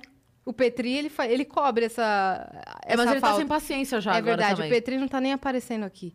Mas boa, a gente vai deixar seu nome, tá? Deixa meu nome aqui no cadastro. Boa. No cadastro de artistas. Mas sobre mais o que vocês querem falar? E a gente tem episódios também especiais que a gente chama pessoas que já vieram pra comentar alguma coisa e tal, pra participar. Então você está super convidada. Né? A gente vai ter a nossa estreia do nosso estúdio novo, que a gente vai fazer uma festinha. Vai ser de graça a cerveja? Claro. Vai. Então, por favor, patrocinada pelo dono do podcast, que eu esqueci o nome dele. Igor e Monark. Igor Monark. Qual que é o Monark? O Monark é o de cabelo cacheado. O que passou aqui foi o Igor. É. Que e o lourinho. Tem um lourinho bonitinho, gatinho. Ih, tem agora. Como é que você achou um gatinho aqui na casa? É difícil. Tô brincando. Como é que vamos saber quem é o loirinho, o gatinho? Será que é o Cazé? O platinado? É. Ah, Cazé. Tá, é o Cazé. Não, é só beleza, tá? Pelo amor de Deus, se ele estiver comprometido, não é nada disso. Foi só uma observação. É só uma observação longínqua. É igual quando você vê um guardanapo bonito, né? Você viu um guardanapo... Nossa, guardanapo bonito. Exatamente. Gente, mais o que vocês querem falar? Pode perguntar tudo. Aí esse programa que você foi apresentar depois, qual que era? Era da Multishow? Não, eu comecei a minha carreira no Big Brother. É tão maravilhoso isso, né? Comecei minha carreira no Big Brother. E depois eu fui pro Multishow. Fiz a eliminação, eu e o Bruninho De Luca. Certo. Que existe até hoje, ainda sobre o Big Brother. Sim. Depois eu fui pra... Acaba o programa na Globo, tem a eliminação e vai pra lá e bate um papo. É isso, né? Depois eu fiz Globominas. Fiz 3 anos, tive um programa de culinária lá que foi um sucesso. Pratos e panelas. Depois eu tive um de moda, moda e estilo. E depois da Globominas eu vim trabalhar com o Celso Portiolli aqui no SBT, no Domingo Legal. Fazia um quadro que chamava Malucos Molhados. Era aquela coisa bem Silvio Santos, prova na piscina, aquela confusão e tudo mais e tal. Meio banheira do Gugu. É, não tanto, mas essa coisa de com o pessoal engraçado e tudo mais e tal. Aí, beleza. Aí eu saí Aí acabou o SBT, eu fui pra ser repórter do Big Brother. Aí eu fiz Big Brother 3 anos como repórter lá, apresentadora do Globoplay. Depois eu fui pro Video Show, fiquei no Video Show. Voltei e agora estou na Rede TV. No Encrenca, me assistam, por favor, todos os domingos às 20 horas. Mas você não estava também recentemente de novo no A Eliminação? Faz uns 2 anos? Não, eu fiz 3 anos, né? Mas não foi a eliminação, não. Aí já foi no Globoplay lá. Era o papo também. Era um bate-papo com o eliminado. Né, gente? Eu lembro disso. Pegar lá as pessoas que estão saindo, aquela coisa louca, né? E dar as notícias pra ela. E dar as notícias pra ela. É tão maravilhoso, né? Você pegou bem o BBB 20, não é? Peguei da Manu, que até o Minha foi campeã, da Rafa Kalimann. Isso. Contei altas coisas pra elas. Agora, gente, veja bem. Imagina agora quem tá fazendo esse da Fazenda. Quem tá fazendo o da Fazenda? É o Lucas Maciel? É ele que faz? Eu não sei. Lucas Selfie. É, o Lucas Selfie é o Lucas Maciel. A Lid, né? E contar pro outro lá que tá separado. Pro Dinho da Mirella, gente. Eu adoraria contar, porque eu sou super fofoqueira, né? O Dinho saiu? Não, ele saiu? Não, saiu não, né? Vai sair já. Ele vai sair já já? Vai sair já já, Dani. Amiga, quem que você acha que vai ganhar? O Rico? É. O Rico vai ganhar. Rico. Não, o Rico vai ganhar, certeza. O Rico é aquele... Eu acho que sim. Mas a Aline Mineiro era a nossa torcida. Eu não lembro da Aline, gente. Qual que é a Aline? Não, mas ela era amiga de quem lá? Ela da... Ela começou sendo amiga da Dai. Ah, do cabelo colorido, doidona. É. Adoro ela. É. Gostava dela. Muito gostava legal. Da Tati Quebra-Barraco também. Então, eu não queria que a Milady tivesse saído. É que eu não tô acompanhando. Por quê? Mas a Milady era muita água com açúcar, não? É, então, mas eu adoro a Milady. E era amiga da Aline, a Milady, não? É, então, mas eu... Porque aí que tá, eu levo... pro coração, entendeu? E aí, a história dela aqui fora, eu queria que ela ficasse até o fim. Pra mim, o prêmio era dela só pra... pro prêmio ser dela mesmo. Mas a história dela ter levado um chifre do Safadão... E a amiga ter pegado o marido e a coisa toda. Nossa, gente, levar um chifre nessa altura do campeonato, né? E da amiga, que eu acho que é o pior, né? Mas você não viu lá o meu jogador, o meu ídolo do Sim. Galo, o Hulk com a sobrinha? Sim. Que trem mais sem jeito, gente. Mais sem jeito. Nossa, é? Como assim? Não, eu fico imaginando a confusão da pessoa trocar a agenda do celular, porque daí tu passa de sogra pra cunhada, cara, passa de, né? É muito gente, é sobrinha. Peraí, calma, deixa eu fazer a conta aqui agora. Pera, minha cunhada, agora eu só... Você entendeu? É muita confusão na cabeça. Mas sabia que essas coisas de trem sem jeito, assim, que é o que a minha irmã fala, trem sem jeito, e é tão maravilhoso, que é um negócio sem jeito, que não tem explicação, é sem jeito. Acompanha muito minha vida... Se eu contar pra vocês que quando eu cheguei pra ser repórter do Big Brother, lá no BBB 17, que foi inclusive o BBB da Ana Clara. Sim. E tudo mais, eu morava num hotel lá na Barra, que chamava LSH. E aí um maquiador meu, amigo meu, o Lucas Luz, ele ia lá em casa me maquiar, no hotel, e ele falava assim, Nanda, você tá sem igreja, porque eu sou cristã, mas não sou bolsomínio, viu, gente? Não venham com essas pré-determinações preconceituosas. Mas enfim... Porque se você falar que você é crente hoje, você é bolsominion, automaticamente, né? Se você usa basta vermelho, ser... é Lula livre, é o cuco fritas, isso. Aí, beleza. Aí, o que aconteceu? O Lucas... Eu vou adotar essa pra mim. Por que não pediu fritas? Ah, porque eu já... Porque senão tinha que vir o cuco também. Aí não ia ter. Aí você ia representar direitinho. É. Aí eu fui pra igreja, né, menina? Que era ali pertinho de casa, ali na Praia da Barra, no Posto 3. Tô eu lá no culto, feliz, gostava da minha igreja e tal. Era uma igreja inclusiva, aceitava tudo e tudo. Aí, menina, tô lá na igreja, um belo dia, vejo lá um bafafá na internet. O que era? É o do pastor do Pôncio. Os Pôncios. Que tem fábrica de cigarro. Sei. Agora que tem mais sem jeito, né, gente? É. O cara ser dono de fábrica de cigarro e ser pastor. Não combina. Não combina. Não que seja proibido. Eu não tenho opinião formada sobre isso, mas não é legal. É legal? Como é que é aquela assim? Pode. É de bom tom? Não é de bom tom. Não é de bom tom, né? E aí eu fico... Um pouco de drogas, um pouco de salada. Exato. É o equilíbrio. Entendeu? Tudo na vida é equilíbrio. Equilíbrio. É o Gil do Vigor. Faz uma oração e vai pra putaria. Eu também acho. A vida é equilíbrio, entendeu? É isso. Você pede a benção... Entendeu? E depois... E eu sou a favor do Gil do Vigor pra ministro da Economia, né? Imagina. Não, o Gil do Vigor pode fazer o que ele quiser. O Gil do Vigor é maravilhoso. Ele tem o livre arbítrio pra fazer o que ele quiser. O cara conseguiu... Passe livre. O cara conseguiu mudar a postura dentro da igreja dele. O povo... Porque o que acontece? Ele tinha um trabalho... Tem ainda, né? Mas é que imagino que pelo tempo. Mas ele tinha um trabalho muito bonito dentro da igreja pra organizar retiros e tal. E ele gostava muito... E era uma coisa muito legal. E aí, quando ele entrou no BBB, que ele, enfim, assumiu, né? Ele teve um dia que ele chorou no BBB falando, eu tô muito aliviado, tô muito leve de ter mostrado pras pessoas quem eu sou. Mas eu tô muito triste porque isso vai me tirar algo que eu gostava muito. Que é a igreja. Que era...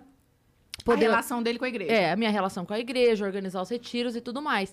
E isso era uma dor muito grande dele. Ele chegou a falar disso várias vezes lá dentro. E aí, quando ele saiu, ele descobriu que a galera da igreja dele toda tava torcendo pra ele e que dentro da igreja mudaram. Tipo assim, eu ia falar... É porque a orientação sobre a orientação. Sim. Mas você entendeu. Mudaram a maneira de lidar, é isso que eu queria dizer, a maneira de lidar com isso e falaram pra ele, não, você é muito bem-vindo aqui, pode continuar a vida e tal, e ele continua. E olha a revolução que esse cara fez dentro da igreja dele, sabe? De tirar essa coisa de tipo, Porque ele seria execrado, seria tirado de lá e não poderia mais estar lá. Eu acho isso muito correto. E eu falo assim, as pessoas, igual em relação à política, as pessoas elas têm mania de falar assim, que elas não fazem política, que elas não gostam de política e tudo mais. Só que a partir do momento que você exerce cidadania, você é um ser político, uhum. entendeu? Você vive, você já é... politizado. E aí, o que acontece? As pessoas, elas acham que elas não fazem diferença no globo, no todo. E você vê aí com o Gil que faz, né, gente? Uhum. Em questões tão mais sérias, né? Sim. Do que a nossa política, que é uma grande bagaceira. Uma grande brincadeira. E me fala, menina, eu fiquei assistindo você com a Titi Miller aqui. Ah, pronto. Eu adorei. Ela veio trazer assunto na mesa. É o corte do Vênus. É. Eu adorei, bicha. Você gostou? Eu adorei aquele negócio, porque eu me senti na posição da Titi em alguns momentos e senti na sua posição também. Porque as pessoas falam assim, ah, igual, eu sou crente, sou cristã, e é muito difícil a vida do crente, já dizia aí. Aí, o que acontece? As pessoas falam assim, ah, você é bolsomínio. Não, gente, eu não sou bolsomínio, eu não sou negacionista. Negativista é ótimo. Negacionista, eu odeio essas coisas, sou super a favor da ciência e tudo mais e tal. E aí você tem que escolher um lado. É. E que lado que nós vamos escolher, amiguinha? O que você tá vendo aí dessas candidaturas aí, dessas pré-candidaturas aí, que só tá indo ladeira abaixo? Desespero, é o que eu tô vendo. O que é Moro, gente? Eu fico assim, eu não sei o que vai ser o ano que vem. Não sei o que vai ser o ano que vem. E não tenho... É muito triste a gente não ter esperança, né? É muito triste você olhar e falar, cara, não sei. Só não sei, assim. Eu já marquei um churrasco pro dia das eleições. Deixa eu te falar. O cara tá fazendo outra coisa. Uhum. E o da Atena? E o da Atena, cara? Ele comandante vai se candidatar Hamilton. Mesmo? Cara... Ele vai se candidatar? Eu não duvido. É porque daí o comandante Hamilton vai ser ministro do transporte, né? Necessariamente. A gente escutou quem foi que falou que... Necessariamente ele vai ter que ser o ministro do transporte. Acho que foi o delegado Palumbo que o da Atena tá meio receoso de se candidatar, não foi? Acho que foi mesmo. Que ele falou que não tem certeza não, mas mesmo. Que ele apoia a candidatura do da Atena. É, acho que foi ele mesmo que falou. Eu só tô aguardando o debate. Eu amo o debate.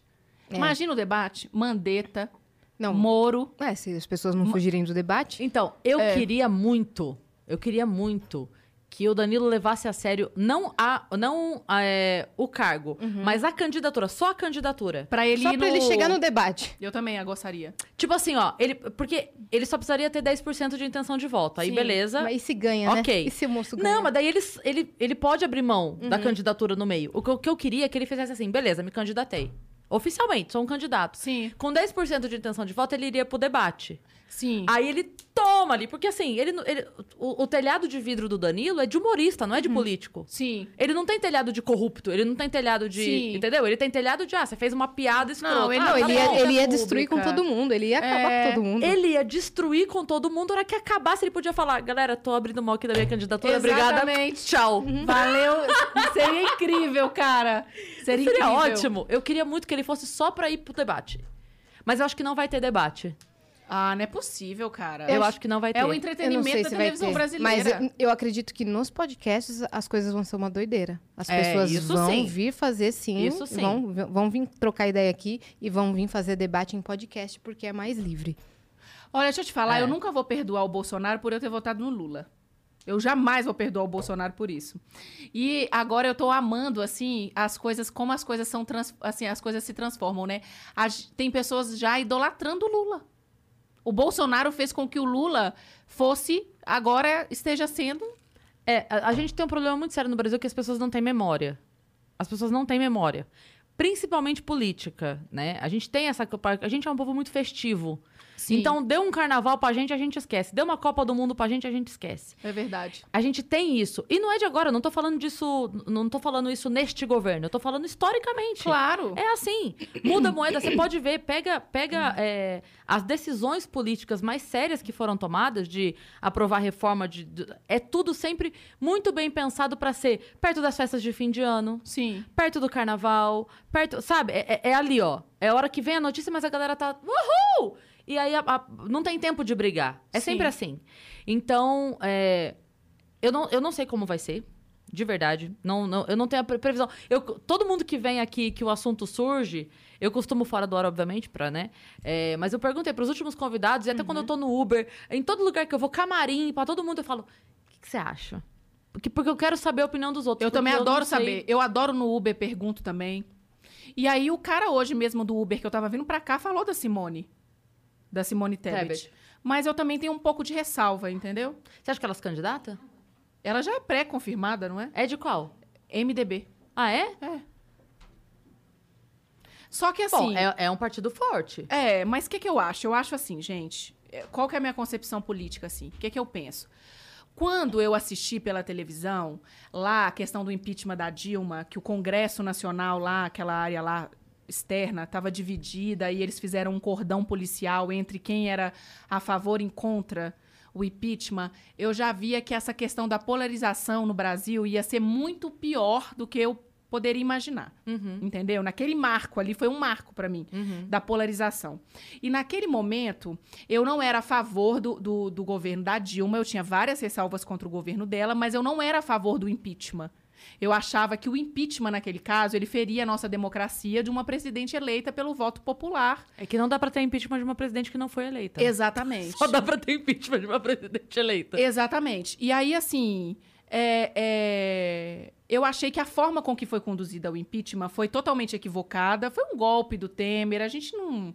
Entendeu? Foi uma questão muito mais política do que social. Eu acho que poderia ter sido votado esse impeachment popularmente, então... Se as pessoas quisessem que ela tivesse ser destituída do poder. Mas isso aí não iria contra a lei do impeachment? Porque existe uma regulação para essa lei. Não iria contra? Tornar isso um plebiscito não iria contra o que é o impeachment em si? Sim. Porque em tese, eu entendo que não fazem, mas em tese aquelas pessoas que estão lá votando, estão votando em nosso nome, né? Exatamente. Mas é porque exatamente como assim... Seria, eu concordo plenamente com você, pensando desse lado, até porque também a gente facultaria as pessoas a votarem Na verdade, eu não entendo. Deixa eu pensar. É verdade, você tem razão. Iria contra a lei do impeachment. Porque existe... Aí que tá, assim, ó. Quando diziam isso... E aí eu tô falando independentemente de lado político, porque a gente já teve impeachment do Collor também, enfim. Mas o que eu quero dizer, assim, existe um mecanismo... pré-acordado e estabelecido para que essa coisa aconteça. É certo, não é certo? É bom, não é bom? É justo, não é justo? Bom, então aí a gente tem que mudar o mecanismo. Sim. É porque a gente não confia nos políticos para votarem a nosso favor. Então a gente prefere votar por conta própria. Fica muito difícil o Guaraná votar na Coca achando que ela é um refrigerante, né? Sim. Porque todo mundo é. Então ali fica muito difícil porque o cara vem bradando a família para votar ali e 3 dias depois você descobre que o cara tava roubando também. Sim. É muito foda isso. Mas assim, a gente tem... Ainda que durante o processo do impeachment da Dilma, não sei se você lembra, mas durante o processo, eles alteraram... Eles conseguiram dividir as coisas do governo, porque ela tinha tido um mandato e depois outro, certo? E aí tinha muitas acusações que eram do primeiro mandato. Era um governo só, mas eram 2 mandatos. E eles conseguiram dividir, foi votado isso... eu não lembro, STF, não sei, eu não vou falar bobagem aqui. Foi votado para que fosse levado em consideração só o vigente. Que se anulasse tudo o que tinha de denúncia do governo anterior. Você lembra disso? Que foi feito isso? E aí, qual que foi a merda? Beleza, fizeram isso. Aí conseguiram... E não adiantou nada, porque rolou da mesma forma. Porque, como você disse, havia uma movimentação política ali por trás, ok. Ela foi impeachmentada de qualquer forma. Mas qual que foi a merda? Como eles conseguiram modificar essa questão do tipo, só vale o mandato atual, não vale o mandato anterior, as questões? O que acontece? Quando foram pra cima do Temer, no sentido de caçar a chapa, ou qualquer coisa, sim, o que tinham de denúncia dele era do mandato anterior. Aí falaram, agora não pode mais. Porque vocês acabaram de votar que o mandato anterior não conta. Então, um beijo na bunda até segunda. Gente, é ridículo isso. Então, aí que tá. É uma proteção mútua de todo mundo ali. É por isso que eu não acredito mais.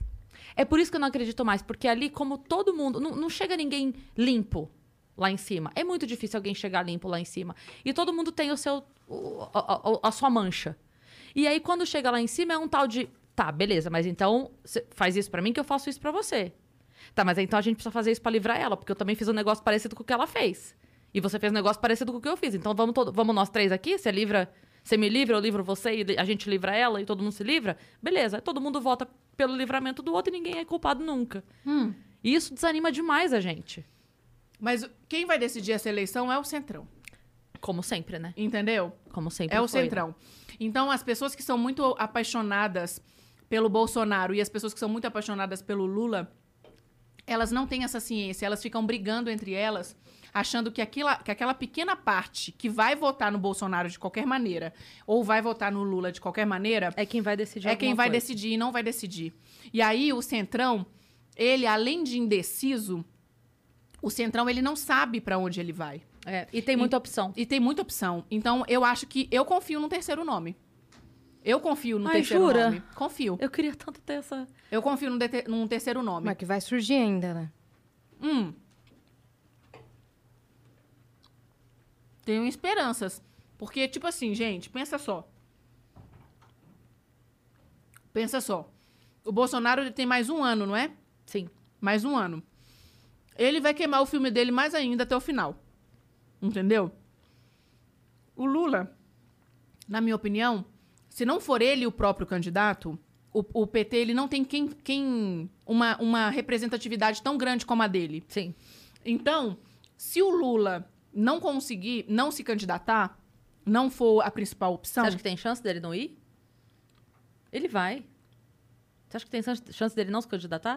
Perguntando mesmo assim, você acha que tem chance dele não querer ir? Não querer botar a cara lá? Acho. Você acha que tem chance dele não querer ir? E qual seria a motivação, na sua opinião? Dele não querer ir? O risco? O risco. Ele não tá pronto pra correr o risco de perder? Não. Acho que ele não está pronto para correr o risco de perder. Entendi. Já me falaram isso antes, tá? Não, eu acho que ele não está pronto para... Ele está muito... Ele falou até... Eu adoro o Lula como figura pública. Eu acho ele um entretenimento. Ele poderia ser um apresentador de domingo, como é o Faustão. Seria exatamente. Ótimo. Eu adoro o Lula. E assim... mas eu acho o seguinte, que ele tá falando que ele tá com puta tesão, né? Que ele tá tinindo e tudo mais. Isso me deixa um pouco de medo, porque uma pessoa com tesão quer o quê? Fuder. Exatamente. Isso me deixa um pouco de medo também, entendeu? E eu acho que ele tá... mas, na verdade, eu acho que isso revela uma certa insegurança. Entendeu? A pessoa falar que tá muito pronta, agora que tá muito não sei o quê. Me diz uma coisa... A gente tá falando de achismos total aqui, tá? Achismos, pelo amor de Deus, não me condenem, gente. Não me chame de centrão progressista. Não, mas eu queria saber assim, ó. Você acha que existe chance do centrão? Que o centrão tá ali entre 50 tons de cinza, né?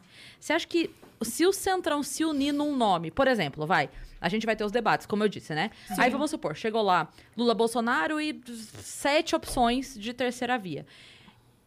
Essas opções de terceira via, elas vão... desde da beiradinha aqui desse extremo até a beiradinha ali do outro extremo, certo? A gente tem desde um vizinho próximo do Bolsonaro até um vizinho próximo de Lula. Então, a gente vai de Ciro até sei lá quem. Então, tá todo mundo aqui, né? Se essa galera toda falar, gente, olha só, a gente só não quer isso aqui. Vamos todo mundo se unir pra ter o voto dessa galera toda? Você acha que isso mais atrai ou mais afasta? Eu acho que isso mais atrai. E isso é natural da política. Você não lembra quantos... Olha aqui. Nós temos o Mandetta e o Moro, que eram bolsonaristas. Sempre vai haver o cara que está sendo o destaque nas pesquisas e todos aqueles que vão atrás e que depois vão se tornar arquirrivais. Sim. Mas, então, no caso, o Frota... Você não lembra o Frota, o Bolsodória? O Lula tá vendo o Alckmin de possibilidade de vice, né? Exatamente. Não, mas o que eu quero dizer é assim, ó... Porque tem uma coisa da galera... E aí não tô falando por mim, porque eu vejo isso com olhos positivos. Mas assim, vamos supor, se o Ciro sinaliza uma junção...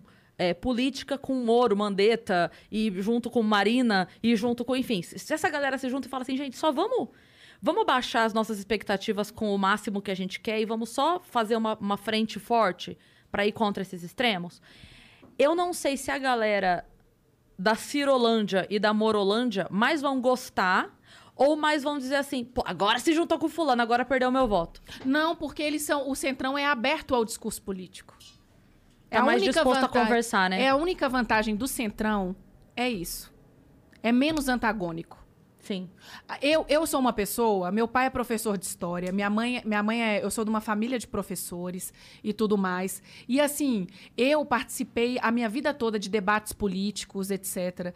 Então, essa questão das pessoas não escutarem as outras no âmbito político, pra mim, é inaceitável. E de partir da ofensa, né? Entendeu? E aí as pessoas viram arquirrivais. É. E isso tá sendo... tão... Essa polarização, ela está sendo tão burra que, se você for pensar, as propostas econômicas, as propostas sociais, as propostas em prol de qualquer governo, seja de direita ou seja de esquerda, elas não estão sendo discutidas mais. É só questões de cunho moral. Uhum. Ah, porque o Bolsonaro ele é contra os gays. Ah, porque não sei o quê, o Lula, ele é a favor do não sei o quê das minorias e tudo mais. Então, virou mais uma discussão, não que não tenha que haver, gente, a discussão moral, não é isso que eu tô querendo dizer. O que eu estou querendo dizer é o seguinte, que a questão moral, pra falar assim, ah, você é um preconceituoso, eu odeio você, ela é mais importante hoje do que falar sobre realmente planos certos de governo. Economia. Sobre políticas públicas que vão combater o preconceito, por exemplo. Que, na verdade, entendeu? É o que deveria mais importar, né? Porque se todo mundo estiver trabalhando com dinheiro do bolso, fazendo seu churrasquinho, eu tô cagando porque o presidente acha da minha vida. Exatamente. Né? E de que adianta eu intitular uma pessoa... Entendeu? Como preconceituosa ou não. Eu quero saber o que ela está fazendo, o que ela faz em relação àquela política pública para combater o preconceito. Exato. Igual eu sou a favor das cotas raciais e tudo. Eu sou a favor dos... Eu não sou a favor do Estado mínimo. Eu acho que o Estado ele tem que ter obrigação sobre o indivíduo. E isso tem que ser resolvido antes da nossa economia. Entendeu? Então, assim, eu, quando penso nessas políticas todas, eu fico assim, gente, vocês estão discutindo quem quer isso, quem quer isso, quem quer isso, mas e concreto? Até porque muitas vezes o discurso é de a favor, mas a atitude não é. Exato, eu vou te dar um exemplo. Eu vou te dar um exemplo que eu tive com um amigo meu, essa conversa, que eu falei pra ele assim, cara, o Lula pode me dizer o que ele quiser de ser a favor da luta homossexual. Ele, de fato, é. Porque, assim, ele foi o único presidente da nossa história de democracia recente, que a nossa história é muito recente, ele foi o único presidente que chegou numa aprovação de mais de 80%. Sim. De aprovação. Como que esse cara não me chega na TV? Porque ele tem direito a pegar ali os 30 segundos no horário nobre. Ele tem direito às falas dele. Então, por que ele não chegou lá e falou, gente, olha só, eu quero aprovar, tá? Eu quero aprovar o casamento, eu quero aprovar os direitos iguais para o relacionamento homoafetivo. Eu quero aprovar. Só que não depende de mim. Eu sou o presidente, não sei o que faço as leis. Então, vão atrás dos deputados e dos senadores, porque se chegar em mim, vai passar. Pronto. E jogava bomba. E fazia a galera se movimentar para que isso fosse aprovado. Por que esse partido que tinha um presidente com 80% de aprovação não se movimentou para fazer aquilo que diz que aprova?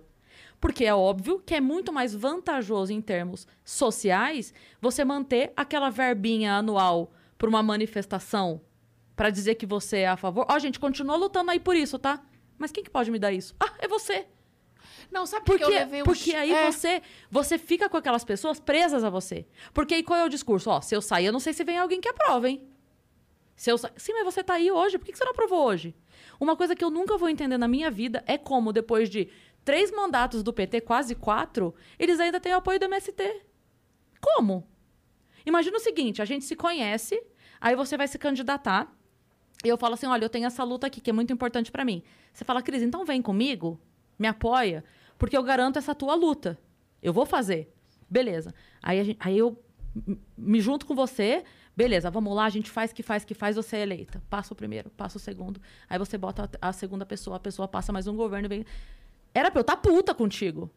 Mas você não fez isso aqui que você prometeu. Eu vou te explicar por que acontece isso. Eu vou te explicar por que o MST tá todo a favor do PT até hoje. Sempre, né? Sempre a favor da questão. Pelo seguinte, porque eles são baseados numa falsa ideologia que não é concreta, que é o que eu estou falando aqui.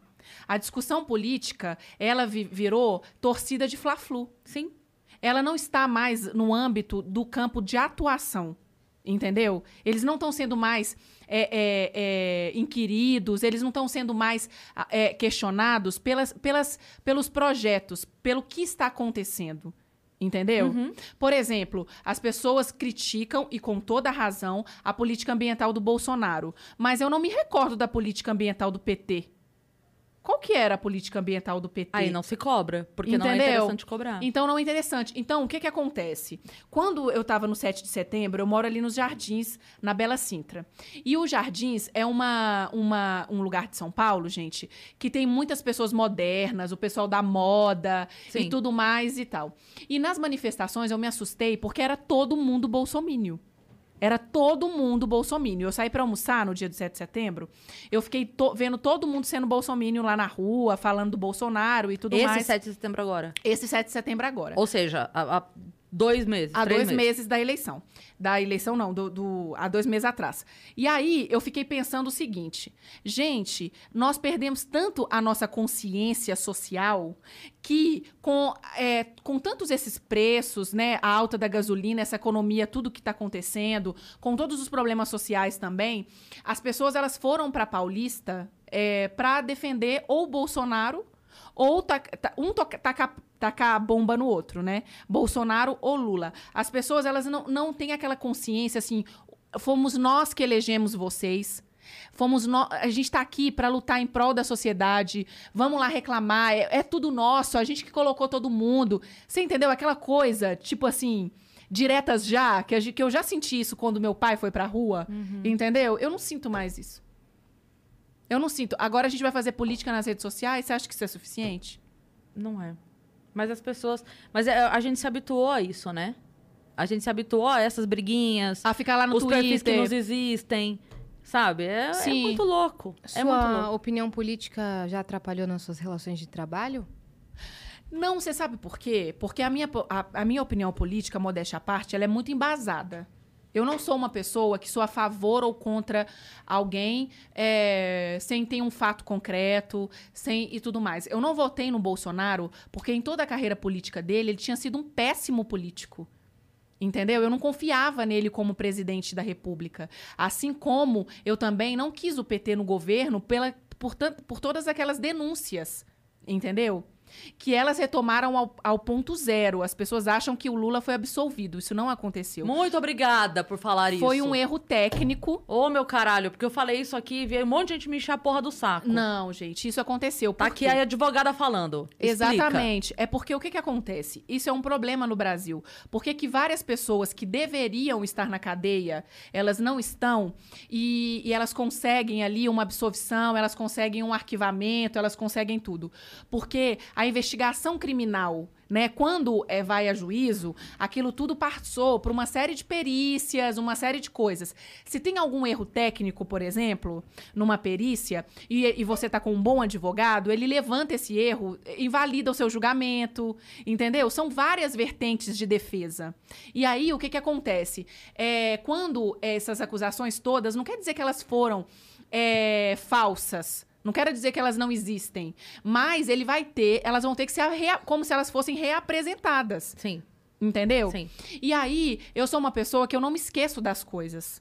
Entendeu? Eu não me esqueço do que acontece na política do Brasil, eu acompanho, eu sou uma pessoa muito consciente. Então, quando eu falo uma coisa, a pessoa, ela pode me odiar pela minha posição política, mas ela não pode falar que eu sou burra.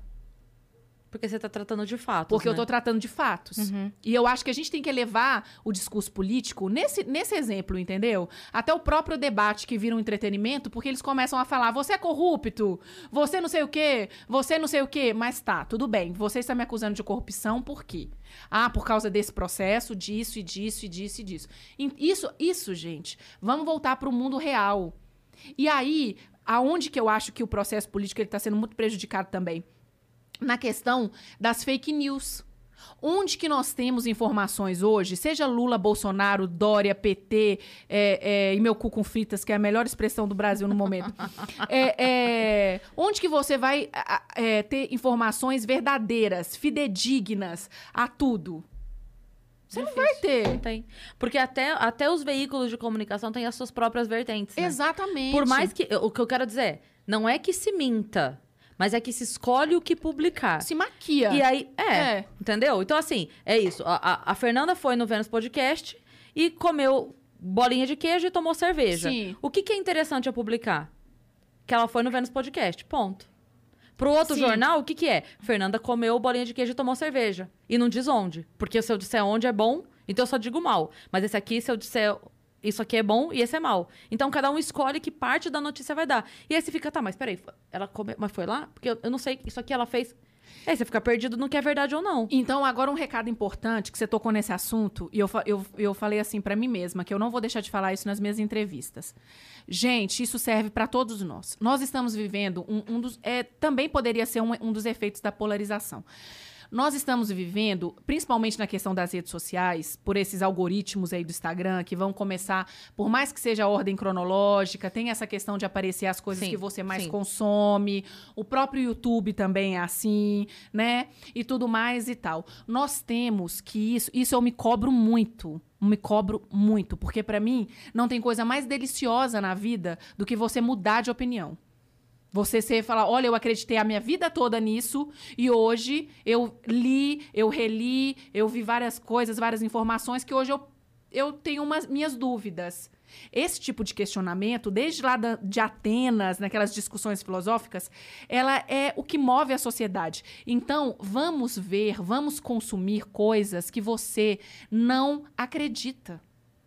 Veja ali o debate daquela pessoa que você acha que tem uma opinião política totalmente contrária da sua. Até para poder conversar. Exatamente. Porque eu sempre falo isso. Teve uma vez que a gente estava conversando, era outro assunto. Sim. Mas o Sacani veio aqui e aí a gente estava falando, eu estava comentando com ele que eu vi o documentário todo da Terra Plana, e aí eu vi um outro documentário desdizendo esse documentário, aí eu vi um documentário desdizendo o documentário que desdizia o documentário. Sim. Porque eu falei assim, cara, eu não quero só rir ou só dizer que é ou que não é. Sim. Eu quero entender por que essa pessoa...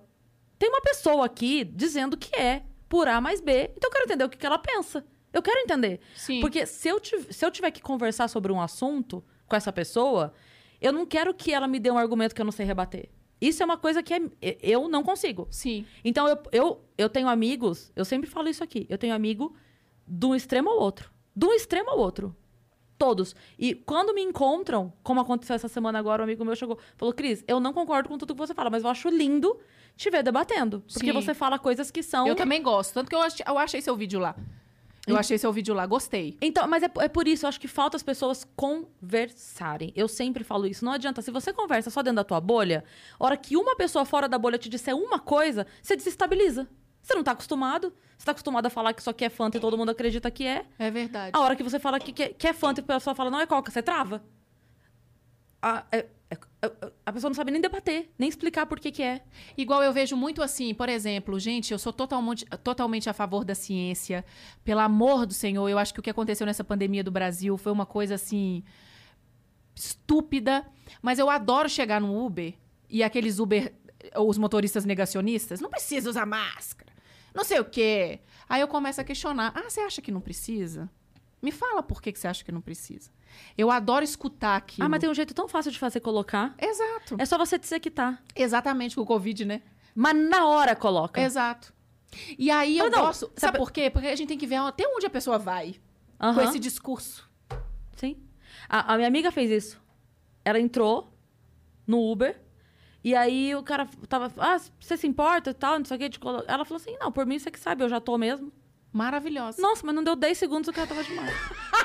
A tática. Ela, eu estou usando porque eu estou, você que sabe. Eu adoro. Meu WhatsApp aqui tá bombando, gente. Será que eu tô falando alguma besteira aqui e o povo tá me avisando? Tá. O povo fica sempre... Tipo assim, meu Deus do céu, Fernanda, que não sei o quê. Não, tá tudo sob controle. Mas a gente tem uma pergunta aqui na plataforma. Fala. Uma mensagem, vou ler pra você, tá? Do Brunão Souza, ele falou, oi, Cris, com um S só no singular.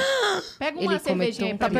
Tá perdoado. Oi, As e oi, Fer, tudo show com vocês? Eu sou eu, o ex-vizinho da Cris Fro, da Cris Flores. Lembra que ele mandou mensagem na sexta? Sim. Fer, com todo respeito ao ex-BBBs, aos ex-BBBs, mas são raros os que saem da casa e conseguem um emprego no show business. Sim. Conta pra nós, o que você acha que foi o seu diferencial para que eles chamassem pra TV? Vou contar pra vocês. Isso é um assunto maravilhoso, sabe por quê? Porque as pessoas, elas me questionam muito se tem preconceito contra ex-BBB.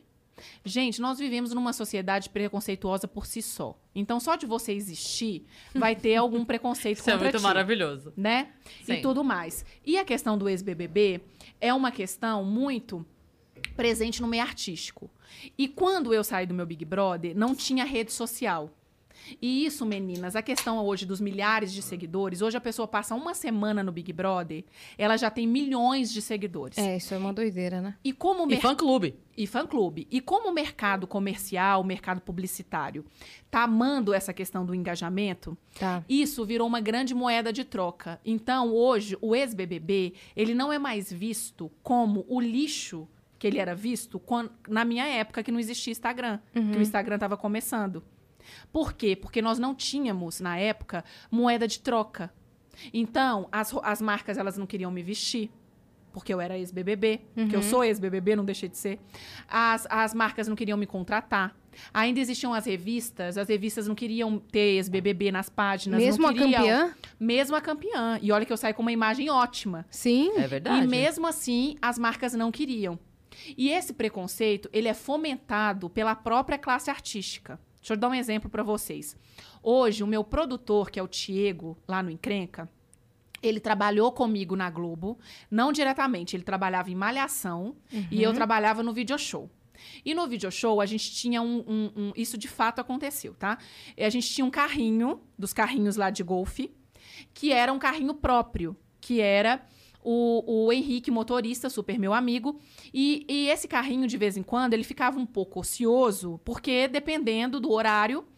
O produtor chama para buscar. Exatamente. Uhum. E aí, o Henrique foi me buscar na portaria 3, existia uma velha... Existia não, pelo amor de Deus, e não é velha. Uma atriz da velha guarda. Uma atriz muito respeitada e tudo mais. Ela tava lá, ela já é uma senhora. E aí, porque eu não quero confusão, por isso que eu não vou falar nome, tá, gente? Aí, beleza. Aí, eu olhei aquela senhora ali esperando o carrinho, virei e falei assim, você quer, por gentileza, eu te dou uma carona, você vai até a Malhação, que é a produção do Diego. Você vai até a Malhação, eu vou te dar uma carona. A senhora entrou no carrinho, eu levei ela lá, depois o Henrique me deixou no ponto de apoio do Video Show e eu fiquei por lá. E aí, depois, o que aconteceu? Ela entrou pra dentro do camarim lá na Malhação, falou que ela não admitia ter ido de carona com uma ex-BBB. E por que aceitou? Que onde... Pois é. Porque não queria andando. Pois é. Que de onde já se viu uma atriz como ela... ter sido transportada, a produção não ter aparecido, e ter sido transportada de favor num carrinho como a ex-BBB. E depois disso, gente, as atrizes que comumente, isso palavras do Diego, que estava lá na produção, eu não estava, eu acompanhei esse desenrolar depois. As atrizes que tanto falam em empatia, etc., começaram a apoiar a postura dela e mandaram flores para ela. Nossa, porque ela pegou uma carona. Porque ela pegou uma carona comigo. E aí, o que aconteceu? Mandaram flores e tudo mais. Ou seja, endossam esse comportamento. Entendeu? Porque igual o Diego virou o Diego, era o chefe, era responsável lá da produção. Ele falou assim, Nanda, eu achei um absurdo. Eu falei, não tem que mandar flores. Calma, o mundo é diferente e tudo mais e tal. Então, o que acontece? As pessoas, elas saem do Big Brother com uma carga, principalmente na minha época, saíam com uma carga negativa muito grande. E hoje, isso não é mais... Então, assim, porque, olha, a Juliette... Positivíssima. O Gil. O Gil. Virou muito legal, principalmente... virou algo muito legal, principalmente depois dessa questão do camarote. Sim, quando misturou a internet com... Exatamente. Com inscritos. E tudo mais. E aí, o que acontece? As pessoas, elas também, elas julgam muito o sucesso de uma carreira de um ex-BBB, se ele aparece ou não no showbiz. E isso é uma grande mentira também, porque não necessariamente o sucesso, ele é atrelado só à carreira artística. Uhum. Tem vários ex-BBBs, ex-campeões de Big Brother, que têm a profissão deles, são médicos, abriram um negócio, abriram uma empresa, em imóveis, em franquias, etc. E hoje estão super bem. Não quer dizer que eu estou na TV, que quer dizer que eu tenha mais sucesso que as outras pessoas. Isso é o primeiro equívoco. Uhum. E o segundo equívoco é o seguinte, que é uma batalha, que na verdade não é um equívoco, é uma realidade, é uma batalha muito grande, sim. Mas é uma batalha muito grande que está sendo transformada por essa questão de seguidores. Porque o mercado em si, artístico, ele está sendo transformado por isso. Sim. E eu acho que isso não é demérito. E nem mérito de ninguém. Eu acho assim, eu sou uma pessoa, eu, Fernanda, que eu luto minha carreira, é para que eu que tenha o reconhecimento que eu quero, é aquele que vai muito além de rede social. Tipo assim, gente, se hoje as redes sociais acabarem, sei lá, o Bolsonaro foi lá e falasse, olha, acabou essa coisa de rede social no Brasil, não tem mais Instagram, não tem mais nada. De quem que vocês vão lembrar? Quem efetivamente marcou? E olha que tem gente aí ameaçando regular as redes sociais. Entendeu? Quem efetivamente marcou, quem fez a diferença na vida de alguém? Quem realmente te levou para um espetáculo, ou assistiu alguma coisa sua na TV, ou assistiu alguma coisa em algum momento, uhum. ou até mesmo na rede social. Ela acaba, mas a memória fica. Uhum. Olha, eu assistia vídeos dele, a pessoa é incrível. Então, o que que acontece? Eu busco isso pra minha vida. Marcar de alguma forma. Marcar de alguma coisa a vida das pessoas, sabe? Porque eu acho que isso é o papel da arte. É você conscientizar, é você marcar, é você fazer rir, é você, sabe? Questionar, né? Tirar as pessoas do comodismo. Uhum. E isso eu acho que é o grande barato da arte e tudo mais e tal. E aí, o que que acontece? É difícil. Mas porque o meio artístico é difícil. Não só para ex-BBB no momento, entendeu? O meio artístico é difícil para tudo, assim. Uhum. E o que faz uma pessoa ter sucesso na carreira artística, para mim, é o grande mistério da humanidade e da fé. Sabe por quê? Porque muitas pessoas falaram para mim a vida inteira assim, para você ter sucesso na carreira artística, você tem que ser filha de alguém, de algum diretor, de alguma pessoa. Eu tenho amigas que são filhas de diretores imensos, de pessoas de nome, que não conseguiram nada. Você tem que ter talento. Não, gente, tem muita gente que não tem talento, a gente sabe disso. E tem muita gente com talento que tá desempregada. Entendeu? Então, assim, a carreira artística não é aquela carreira, como eu tinha de advogada, que se eu estudasse muito, eu poderia passar num concurso. Uhum. 1 mais 1 não é igual a 2. Você entendeu? Não é certo ali. Você nunca sabe o que vai ser determinante para um sucesso de uma pessoa. É uma junção de fatores. Você nunca sabe, entendeu? Então, assim, você tá na televisão, você é um puta talento? Gente, não, eu sei do meu talento, mas eu não sou um puta talento. Você tem o seu talento, você tava no lugar certo, na hora certa. Mas tem milhares de pessoas de talentos, entendeu? Você teve um fator sorte também, foi uma junção de fatores. É uma série de ocasiões, entendeu? Sim. É uma série de questões e tudo mais e tal. Então, por exemplo, eu valorizo muito arte de rua.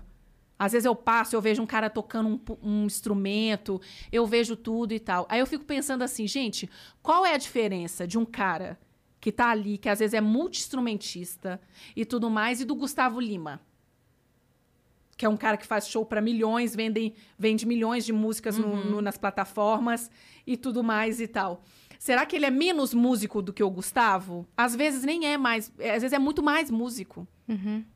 Então, assim, eu não sei te responder essa pergunta. É uma pergunta que norteia a minha vida, assim. Uhum. Eu falo que eu só sobrevivo na minha carreira e na minha vida e pela minha fé. Eu acredito em Jesus Cristo, eu tenho isso como minha filosofia de vida, eu estudo sobre a vida de Jesus e eu tenho essa coisa, essa questão de praticar o bem e de cuidar do ser humano e tento levar a minha vida de acordo com a minha fé. Porque eu acho que se não fosse a minha fé, eu já teria desistido. Uhum. Eu já passei por tanta coisa, gente. Essa moça do carrinho, por exemplo, é um detalhe do meu dia. Entendeu? E aí as pessoas ficam falando assim, pra vocês é tudo muito glamuroso, nossa, é tão difícil, cara. É tão difícil. Uhum. E pra nós mulheres é tão difícil, né? E as pessoas acham que a cobrança é muito maior. E as pessoas acham que o feminismo é uma coisa assim, vocês querem brigar com os homens. Gente, pelo amor do Senhor. Não é nada pessoal, eu não tenho nada contra os homens. Eu só acho que é uma questão social, é diferente, é completamente diferente. Entendeu? A gente é invalidada a todo momento, as nossas opiniões não são levadas em consideração. Se a gente reclama muito, a gente tá de TPM, entendeu? Então, assim, eu acho... Fora as comparações, né? Ah, é um saco isso. Eu queria te perguntar sobre isso, se não for te ofender. Não. Mas como você se sentia com as comparações quando a Ana Clara começou a apresentar o papo do BBB, o pós-BBB ali também? Ficava uma semana você, aí outra semana a Ana Clara. Sim. E a internet começava a comparar vocês duas. Como que foi isso pra você? Eu dava total razão às pessoas que comparavam, porque eu acho a Ana Clara muito melhor do que eu. Eu acho ela maravilhosa. Mas essas comparações, isso não é uma brincadeira. A Aninha sabe que eu amo ela. Mas é verdade. Uma rivalidade que não existia. Isso que eu quero dizer. Mas sabe o que eu raciocinei? E eu fiz esse raciocínio junto com a minha mãe? Pensa só. As comparações, elas sempre existem, mas no lado feminino, ela é mais forte. Por quê? O feminino, ele tem aquela questão das amigas e das rivais. Pensa pra você ver, Cláudia Leite e Ivete. Uhum. Daniela Mercury, não sei o quê. E tudo mais. A comparação de um homem como um homem, eles não comparam. Você vê o Marcos Mion e o Luciano Huck. O Faustão e o Datena. O não sei o quê. Todo mundo tem seu espaço. Tem todo mundo... No mundo masculino, todo mundo tem seu espaço. E no mundo feminino, as pessoas começam a querer colocar nós umas contra as outras. É Ivete, Cláudia Leite. Olha um monte de comparação feminina que tem.